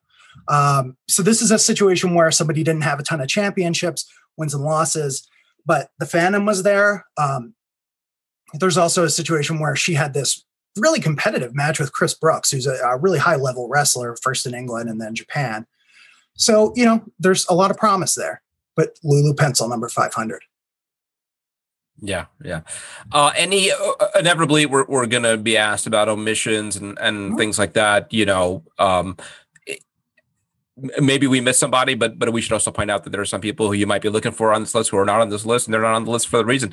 The one that jumps out to me is the guy who held the Ring of Honor World Title for most of the evaluation period, Rush. In, in, the end, he just wasn't act, active enough, right? Hundred percent. Yeah, I think he had four or five matches. Um, I don't even think five. I think it was three or four. Um, you can qualify when you compete less often, like a Nick Aldis. So he didn't he didn't wrestle 10 matches, but he wrestled at least six matches over six different months. So if you're like coming out and defending your title infrequently or making prominent appearances, you can still qualify that way. Rush did not. Really bizarre case. Yeah. I mean, certainly the pandemic played a, a role in that, um, travel issues and such. But yeah, Rush, Ring of Honor world champion for most of the period, not on the list at all. Goldberg, um, one match in the evaluation period. So if anyone's looking for him, right. Um, Edge won't be there either. Edge not there. Um, Sting, Sting, despite being on AEW week after week for the better part of eight months now. I mean, he's he's on TV most of the time. Only had about two or three matches during the evaluation period.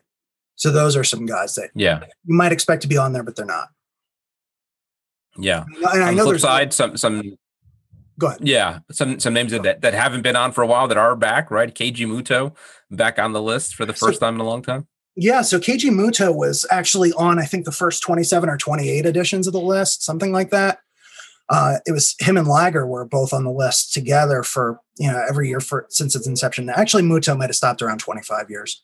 Um, but the reason he's on the list, and I mean, he's ranked pretty prominently, is because he really put Pro Wrestling Noah back on the map internationally in a way it had not been by winning the Triple Crown Championship there. I mean, sorry, that is embarrassing. The GHC, not um, right. the championship, making him the Japanese Triple Crown champion because he had held that, previously held the IWGP title and the All Japan Triple Crown Championship.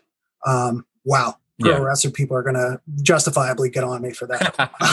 but um, but yeah, yeah. You you, you mentioned you mentioned uh, uh, number five hundred uh, uh, being a woman. There's there's quite a bit of women throughout the list, right? Can can you you know this debate continues about uh, what are the place of women in the in the PWI 500? Um, are are we any closer to um, consolidating the the two lists, the women's 100, which we're working on now? Uh, so it's not happening this year. Um, or do you think where where we ended up now is probably where we're going to stay? I think we're staying where we are uh, for the foreseeable future because we're looking at the women who are on this list. It's because they competed notably in intergender matches, or like Lulu Pencil as an example. Gatoh Move is not a Joshi promotion, um, strictly. There's a lot of intergender tag matches and things there. Um, those opportunities are not mainstream by a long shot. You know, AEW doesn't do it. Um, looks like Brian has to has to hop off. Well, I have to Yeah. take my. Well, we'll wrap up here. So Okay, we'll wrap up. I was trying to keep Yeah. kayfabe, Kevin. There you go. Ah, kayfabe. Um, well, Okay. uh, yeah, yeah. I mean, but the, the short answer is those opportunities exist. Certainly, there are some really high level women wrestlers who, if we were just going on like what their competition was, what their influence was, what their championships were, they would do really well. But there's still this gulf, you know. And even in WWE, you have five or six top women wrestlers, and then people who are hardly on TV or who lose every single week. Um, in AEW, Hikaru Shida, champion almost the entire evaluation period if we were going by the 500 rules. Um, but she's someone who was hardly on TV, you know, so like you have to take things like that into consideration. And I honestly think if we combine the list, you're going to see women who are top 10 on the women's one 100. And we did, we can say it now, it's going to be the women's 150 this year. Um, Oh, you know, they would, yeah, yeah, it's big news. Bell to Bells broke that uh, yesterday. But yeah, I think they would suffer. I think you'd see, if we're being fair about it in terms of influence and visibility and, and accolades, um, it's not quite equitable yet because the business isn't quite equitable, equitable yet. So Yeah. I don't see it happening anytime soon. Yeah. Well, let's wrap up here. Thank you so much, guys. Again, we could talk all day about it, but um, if you really want to dig in, uh, the thing to do is just get the issue. Go to uh, pwi-online.com. You can download it right away uh, or have it sent to uh, your home, the print edition, or do both. Why not? Um, uh, again, either way, go to pwi-online.com. Guys, uh, uh, thank you so much. Another PWI 500 uh, in the books. Um, everybody did a terrific job. Uh, it's always tiring, but very rewarding. Uh, Kevin, why don't you throw to our interview with this year's number one ranked wrestler? Yeah. And here's my conversation with Kenny Omega. This is Kevin McElvaney, editor in chief of Pro Wrestling Illustrated magazine, and I am here with the number one ranked wrestler in the world for a second time in the PWI 500, Kenny Omega. Kenny, congratulations. Thank you so much. It's an incredible honor to to win it again. Never thought I'd do it. And in 2018, you won it for a first time. Uh, you know, you're in a, a different place in your career now. That that number one ranking was based largely on what you were doing over in New Japan, uh, your Mhm. series of matches with Kazuchika Okada, j- the run up top with the IWGP Heavyweight Championship, just a lot of accomplishments over there. And now here you are in your executive role, but also your role as world champion. I mean, you're the top champion in three different companies now with AEW, Impact, and AAA as we record this. So compare the feeling. I, I know you had said in an interview we had with you earlier this year, you told our senior writer Al Mhm. Castle what an honor it was being ranked number one the first time. Compare that feeling with the one that you have now, finding out it's a second number one for you. Wow, it's it's night and day and or apples and oranges. It's to find out that I was ranked number one the the first time, it really caught me off guard because and you know, forgive me for sounding um you know perhaps a, a little a little out of hand, but um I, I didn't think that someone from New Japan, especially a foreigner from New Japan at that time, and someone like me um, could ever reach number one status. Um, I'd, I'd always thought that, you know, the the bigger the the biggest stars on the planet were were the guys from WWE, and they were the ones that would be recognized, of course, in a magazine that was primarily um, read by North American viewers. So um, to to hear and to see that not only was my work in Japan being recognized, but being recognized on such a large scale, it was really an incredible feeling. And of course, I felt it in on social media, and I had felt it um, in the the few, very few times that I was able to perform in the United States or in the UK or in Canada, where fans would come up to me and they would tell me that they've seen my New Japan performances. Um, but then to see that it had reached a point where people would say and and feel comfortable saying that I was PWI ranked number one.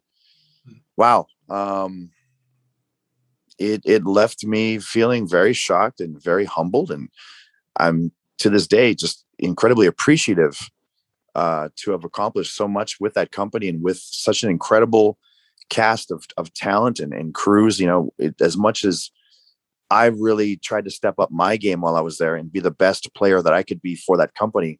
Uh, I certainly had every every tool that I could possibly have to work with to make that happen.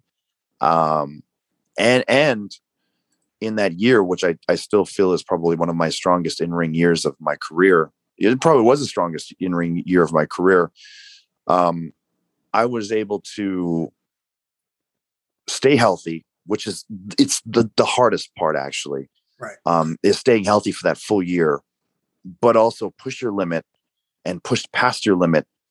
Um, because really everyone there are so many wrestlers all around the world performing at such a high level that um, as soon as you ease up, someone's already waiting to surpass you. Um, and for me to have the luck to have such a succession of high stakes matches in that company with all the greatest performers that that company has to offer not only um, domestically in, in new japan but you know some of the best foreign athletes as well i was extremely lucky and as much as you know you could say that i was number one that year um, i definitely feel like I share that honor with each and every one of my opponents that I wrestled with that year. Because if it weren't for, you know, if it weren't for Okada, if it weren't for Ishii, if it weren't for Naito, if it weren't for Bushi, if it weren't for Tanahashi, all those guys that I worked with that were able to bring the best out of me, and maybe I was help, able to bring the best out of them too, then there was no way for me to appear to be number one. So um, now, fast forwarding the clock, and uh, we're at current day um, it's it's a whole new cast of characters, and the name of the game has changed. The rules of the game have, have changed.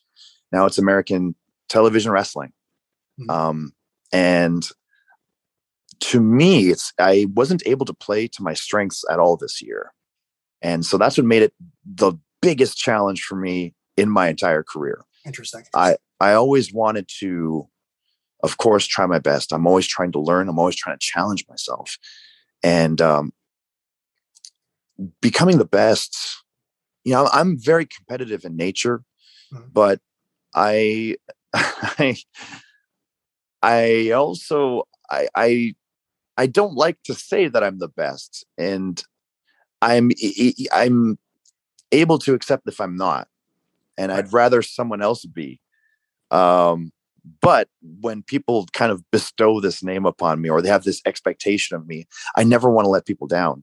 So if I'm put in a position where I'm a champion or I'm in a main event or people need a certain kind of match out of me that maybe I'm not comfortable with or ha- I don't have much experience with, I'm still going to push myself to be the best I can be uh, because there are a lot of fans watching from, you know, in that arena or around the world that have paid good money or, you know, even more so than money, they're giving up their valuable time expecting a main event level performance.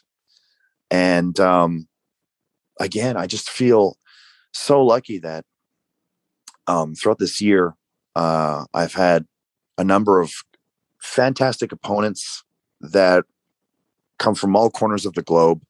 And so in some of these cases, there are people that um, I'm not even really that familiar with.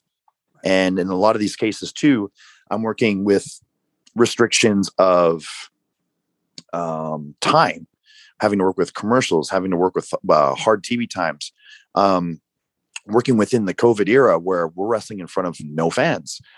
Uh, there are moments when, um, you know, I, I'm I'm very much used to wrestling very sort of long and physical um, one-on-one matches, and some of these matches aren't going to be your your your sort of you know one versus one conventional singles matches. They're going to be perhaps you know a lights out match or it's going to be an exploding barbed wire death match or maybe i'm wrestling in mexico and it's going to be in a six-sided ring and uh, under uh, featuring luchador rules or maybe i'm in a tag match for example um, it's it's the whole landscape was so different this year for me and um, it could have it could have blown up in my face real bad uh, and all I tried to do was um, do the best that I could with what I had in front of me. And I've, again, much like how I was in New Japan, we had a great collection of talent here in AEW, a great collection of talent in Impact that that that needs more recognition, and also um, a lot of talent in AAA that some people don't know about. And I'm glad they kind of know a little bit about them because of you know Phoenix and and Penta. But um, again, there there are wonderful professional wrestling talents all around the world, and I was able to mix it up with them and do what I can do best, but also challenge myself in ways that I haven't been challenged before. And again, I just I whether it be due to preparation or just um just being in the right mindset or creatively being on point, uh, things worked out. And so for me, as as difficult as it was to reach that number one spot in 2018, I played to my strengths completely in that year. All of those matches, those were in my wheelhouse. That's what I do best. I I do New Japan style main event matches best. That's that's easy for me. You know, physically demanding, taxing, yeah, grueling, yes. But if I were to choose one style that I truly excel in, it, it was that. And in this year, I really stepped outside of my box. I really stepped outside of my own comfort zone. And not only that, but everyone else stepped up their game too. Um, it's it's it's fantastic that I don't feel like no matter how I look at it, I didn't I didn't run away with it. You know, I don't think I was number one by far. I think the the best part about this year especially is you could have went in multiple directions and and no one would be disappointed. I feel that up until his unfortunate injury you know number one could have been will ospreay. Um had, number one could have easily been shingo takagi. Number one could have easily been roman reigns. Everyone had such a strong year. Um so i feel depending on who you are and what you like in professional wrestling you know maybe that's your number one. Um but you know, I'm not gonna lie, for you guys, it's like me as number one. I'm happy with it. I'm cool with it. uh, but it was it was a tough one this year, and um, tough one, great learning experience, and uh, it's something I'll never forget. And uh, I again thank you guys, and thank you to the selection process and all the fans and, and everyone that made it all possible, and the people that I've worked with, because it, it's all it really is a team sport in a way, and uh, it's uh it, it it really wrapped up this a very difficult year for everyone but in a positive way for me. Now you mentioned some of these things that are maybe not in your wheelhouse not playing to your strengths and some of these things were circumstantial. I mean you, you had really no say over their not being fans. Uh, right. uh, probably some other things that were new to you such as you know the uh, v- more violent lights out matches and yeah. maybe eager or a little bit hesitant to try those out. I mean, could have probably gone either way for you. Um, but regardless, I mean, what do you look at as the highlight of this year? Like, if you had to pick one or two moments. Mm, that's a very good question. Um, highlight for me. it's tricky. There's a lot yeah i mean it was it was a year full of highlights and when i try to think about what stood out to me the most and eh, again it's it really it, it were those those unique scenarios where you're presented with a challenge that were very unconventional for the modern day wrestling fan to see mm-hmm. so for me you know the the the barbed wire exploding barbed wire death match was one of them. It was a huge challenge for me. It was a huge challenge coming out of that after the failed explosion as to how to deal with it. Right. Um, it was a huge challenge for us to be presented with our first cinematic match with the Stadium Stampede match.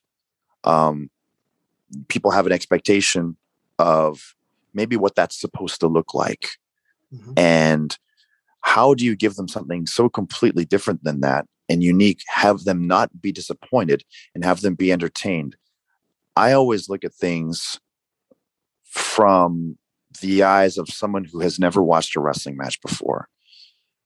I want people who are watching wrestling perhaps for the first time or someone who is versed in another sport to watch what we do and to recognize that what we're doing is very athletically demanding mm-hmm. and then i want to i want in the same vein someone who is a fan of you know television dramas or movies or comics or whatever to find the same type of entertainment value from what they normally watch or read and then watch professional wrestling and see what we do and then say wow i'm i'm a fan of this and to me this is just as entertaining or i'm going to add this to my lineup of of entertainment that i watch on on on a weekly basis or monthly basis or whatever um i try to really always think bigger than than the box that we're contained in. Because i think as soon as you just I, I think as soon as you present a match or present um, a storyline or something that only appeals to a very small audience, which are you know your, your core wrestling fan, um, you're losing out on the opportunity to grow your fan base. You're losing out on the opportunity to, I think, really strike an emotional chord with people. And for me, telling these deep emotional stories, or at least to elicit a, a, a different set of emotions than what you're used to seeing in wrestling, um, that's important to me. Sometimes it's it's it's all not even i'd say all the time it's it's most important for me rather than to want to make the, the fan boo the bad guy cheer for the good guy i want much much more layers than that to what i what i present in the story and if i have the ability to tell that within the weeks of the build up or if i only have that one match i want to be able to sort of diversify the emotions that you feel throughout that match. And I, as best as I can, you know, I, I do want you to feel happy. I want you to feel sad if it's possible. Maybe I want you to feel like you you want to cry. You know, maybe there are times I want you to laugh. Um, and the reason is, chances are, in a, in in, a, in any show, any one show, you're going to see five matches, six matches. In a pay per view, you might see 10, 11, 12 matches. If your goal as a wrestler is just to make someone cheer or boo you, and that's it, well, then you're just doing what everyone else is striving for. And I think that's what maybe differentiates, you know, a top flight athlete and a top flight professional wrestler than just your average professional wrestler. Um, and that's not to say that you always have to, to do that because everyone has a role on, on a professional wrestling card. But myself, who's being thrust in these main event scenes, I feel that the onus is on me to have more of a wide variety of emotions that you feel throughout the span of a long, um, you know, storied main event. I, there is a balance that you have to strike though, because if you are trying to uh, appeal to these more casual viewers who maybe haven't watched wrestling before or haven't watched it in a long time you to a certain extent still have to pant with these broad strokes because you have to as this this champion who's the, the top for lack of a better word villain in the company you do have to draw their ire out of them right? I mean that's absolutely you have, to, you have to do. So, that has to be part of it absolutely. So there there there's a there certainly is a balance to it and like you said you know painting with broad strokes it's very important. Um i i like to always have the the purpose and the meaning of the match to be very clear and understood understandable by everybody. Uh, it doesn't matter um, who you are um, whether you've been watching our product since day one or whether this is your first time viewing it or whether you're just a young child and the, your levels of comprehension are just are very basic and simple. I want you to be able to understand what the purpose of this match is and who the bad guy is and who the good guy is. However i always try to create these finite lines. If you really look for them and you search for them, that you can take an extra sense of appreciation to what is going into the match. So what I love is is putting in, you know, Easter eggs and layers of these stories, callbacks to stories, things that have years of, of history within a match that I have in the current day, so that fans really want to look for it, the history is there. You can you can recognize it. You can see it, and it brings me great joy when you know maybe I'll be looking at my timeline and I see that fans have recognized something that I've meticulously placed in a match um, that that harkens back to those days, and they've pieced it all together. And in some cases, they've made it mean more than what I even intended it to mean. and I was like, why, why can't you? You're giving me too much credit now, but thank you. Um, I, I like it's it's like you said, yeah. You don't ever want to alienate people or or make it too muddled for people. But I like I like having the option for people to search for more than what is there at face value.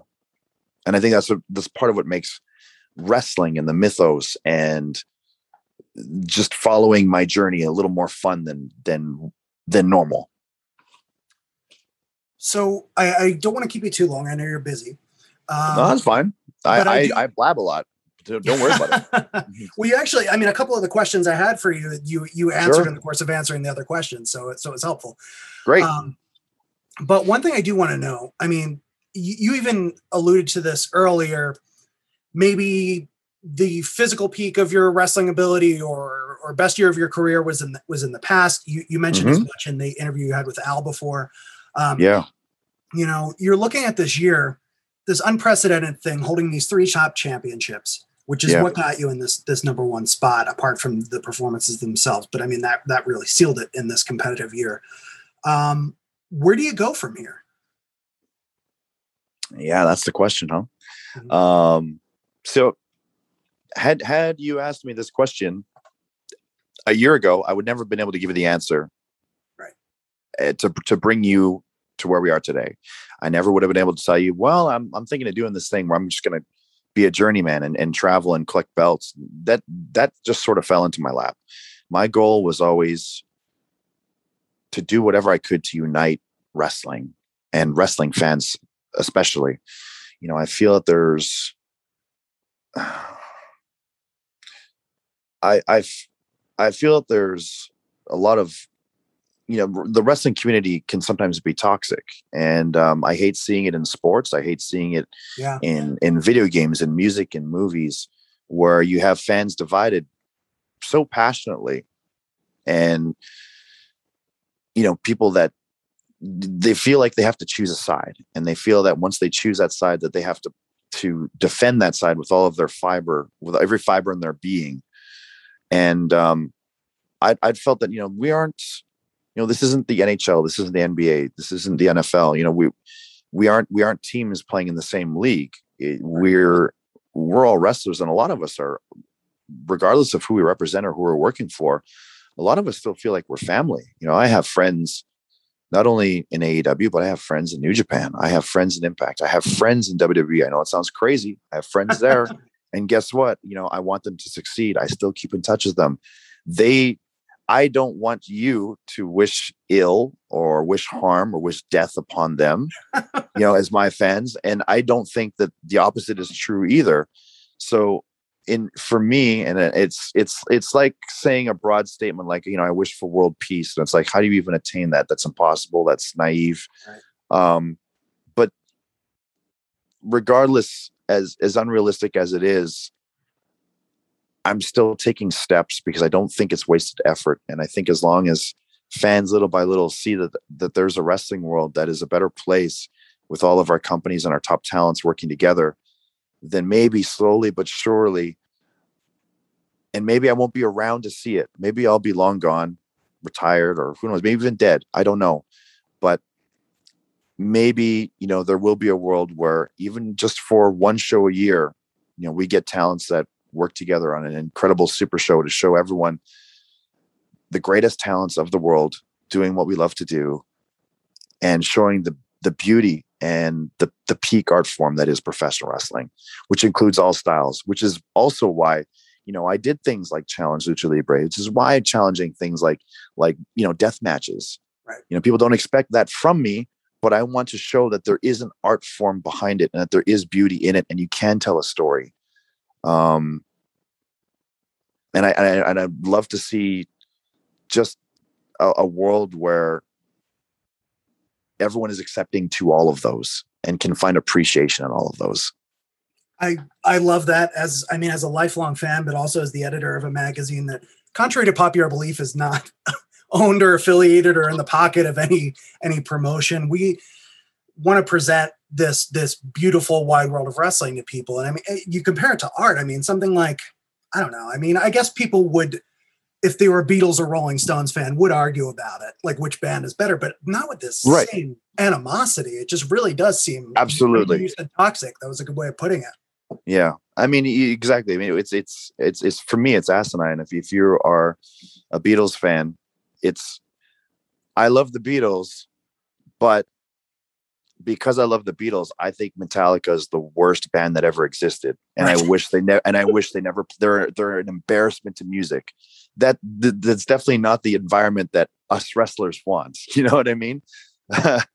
Yeah, it, Um, doesn't, it doesn't make any sense. it, it makes no sense. It honestly makes no sense to me, and it, it baffles me to this day that it's just kind of an attitude that that persists. And I I do see it. You know, I see these glimpses of hope, and uh, especially amongst our community, amongst you know the the males and females that are that are doing what we do to to try to entertain everyone. You know, we we a lot of us have this vision, and a lot of us believe in it. Um, and uh, you know, I think slowly but surely fans are hopping on board with it too. And of course, you know, they're they're going to be people that will want to take to one side and and and defend it with all of their being, and they're going to want to hate everything else.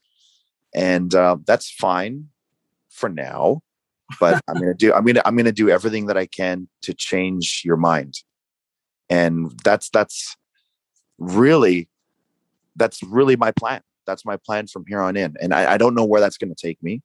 I don't know how that's going to change my trajectory f- from now until next year.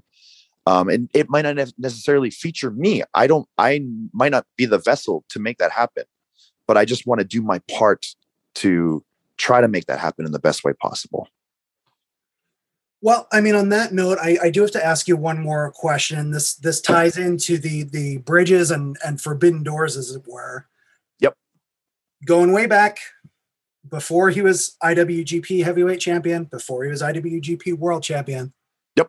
Golden Lovers, Kota Ibushi. Have we seen the last of the two of you being involved with one another, whether it's teaming or facing each other or anything else? I doubt it. I doubt it.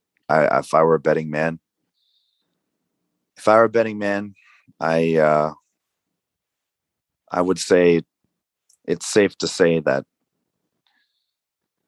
when real life is involved, you know, when when it's when it's more than just you know the wrestling in the ring, Mhm. um, and and now as time goes by, as time goes by and promotions and fans are listening more to listening more and responding more to what they want to see in professional wrestling you know like the, the, I, I don't feel that like you said we we we talk about the forbidden door or or this concept that if you wrestle for one promotion there's no way you could intermingle with another.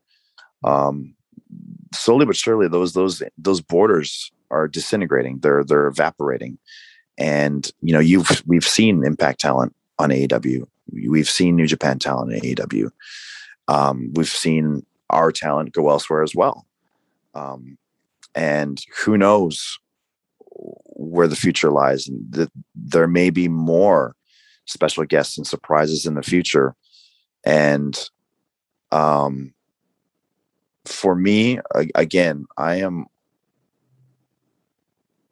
i'm a storyteller and um you know more, more way more than i like professionally wrestling. I enjoy telling stories you know physical stories in the ring. Mhm. and for me this I, I i love stories that have an ending. I love stories that have a beginning a middle and an end. And i have a lot of stories that have yet to have a final chapter. Um that story is yet to close and i would love you know with with however long my my health allows me to um i would love for that that that book to have its final chapter written and that goes not only for that, but you know, for you know, quite a few other stories in my career as well. I would love to be able to close the book and and just sort of at the end of it all look back and be proud that these stories that I pictured in my wacky little brain, you know, they they had a beginning, a middle, and an end, and that I was able to close that book happily. And for someone who as influential as Ibushi was to my career, um, inside and outside of it, um, I, I feel that it would it would just be an injustice to for for it to die. Um, so who knows? I think a lot of fans will be happy to hear that. I mean, they it, it did resonate with a lot of people. Um, want, want to thank you again for taking the time to talk to us today. Congratulations again. Is there anything else that you'd like to share with our readers or people listening to this podcast? No, I mean, I, I, I pretty much said it all. I, I just love that for the people that are listening to the podcast, for people that have, um, you know, purchasing the, you know, the issue of the, of the magazine, you know, I just thank you so much for being a true wrestling fan and for supporting what we do. And um, hey, if if me being number one isn't isn't your style, you know, I I I implore you to just keep supporting wrestling because I I feel too myself in a lot of ways I'm not the best.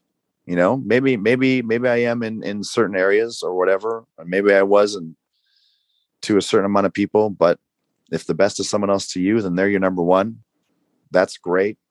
But please keep supporting the people that are supporting professional wrestling. And I'm just glad that, you know, physical media like this and, and these podcasts exist to help spread the word of global professional wrestling that has, again, no borders. The PWI is, it covers it all. And that's sort of a world of wrestling that I want to exist in. So thank you for, uh, for allowing me this opportunity. And thank you fans for, um, being a part of it. Ah, thank you, Kenny.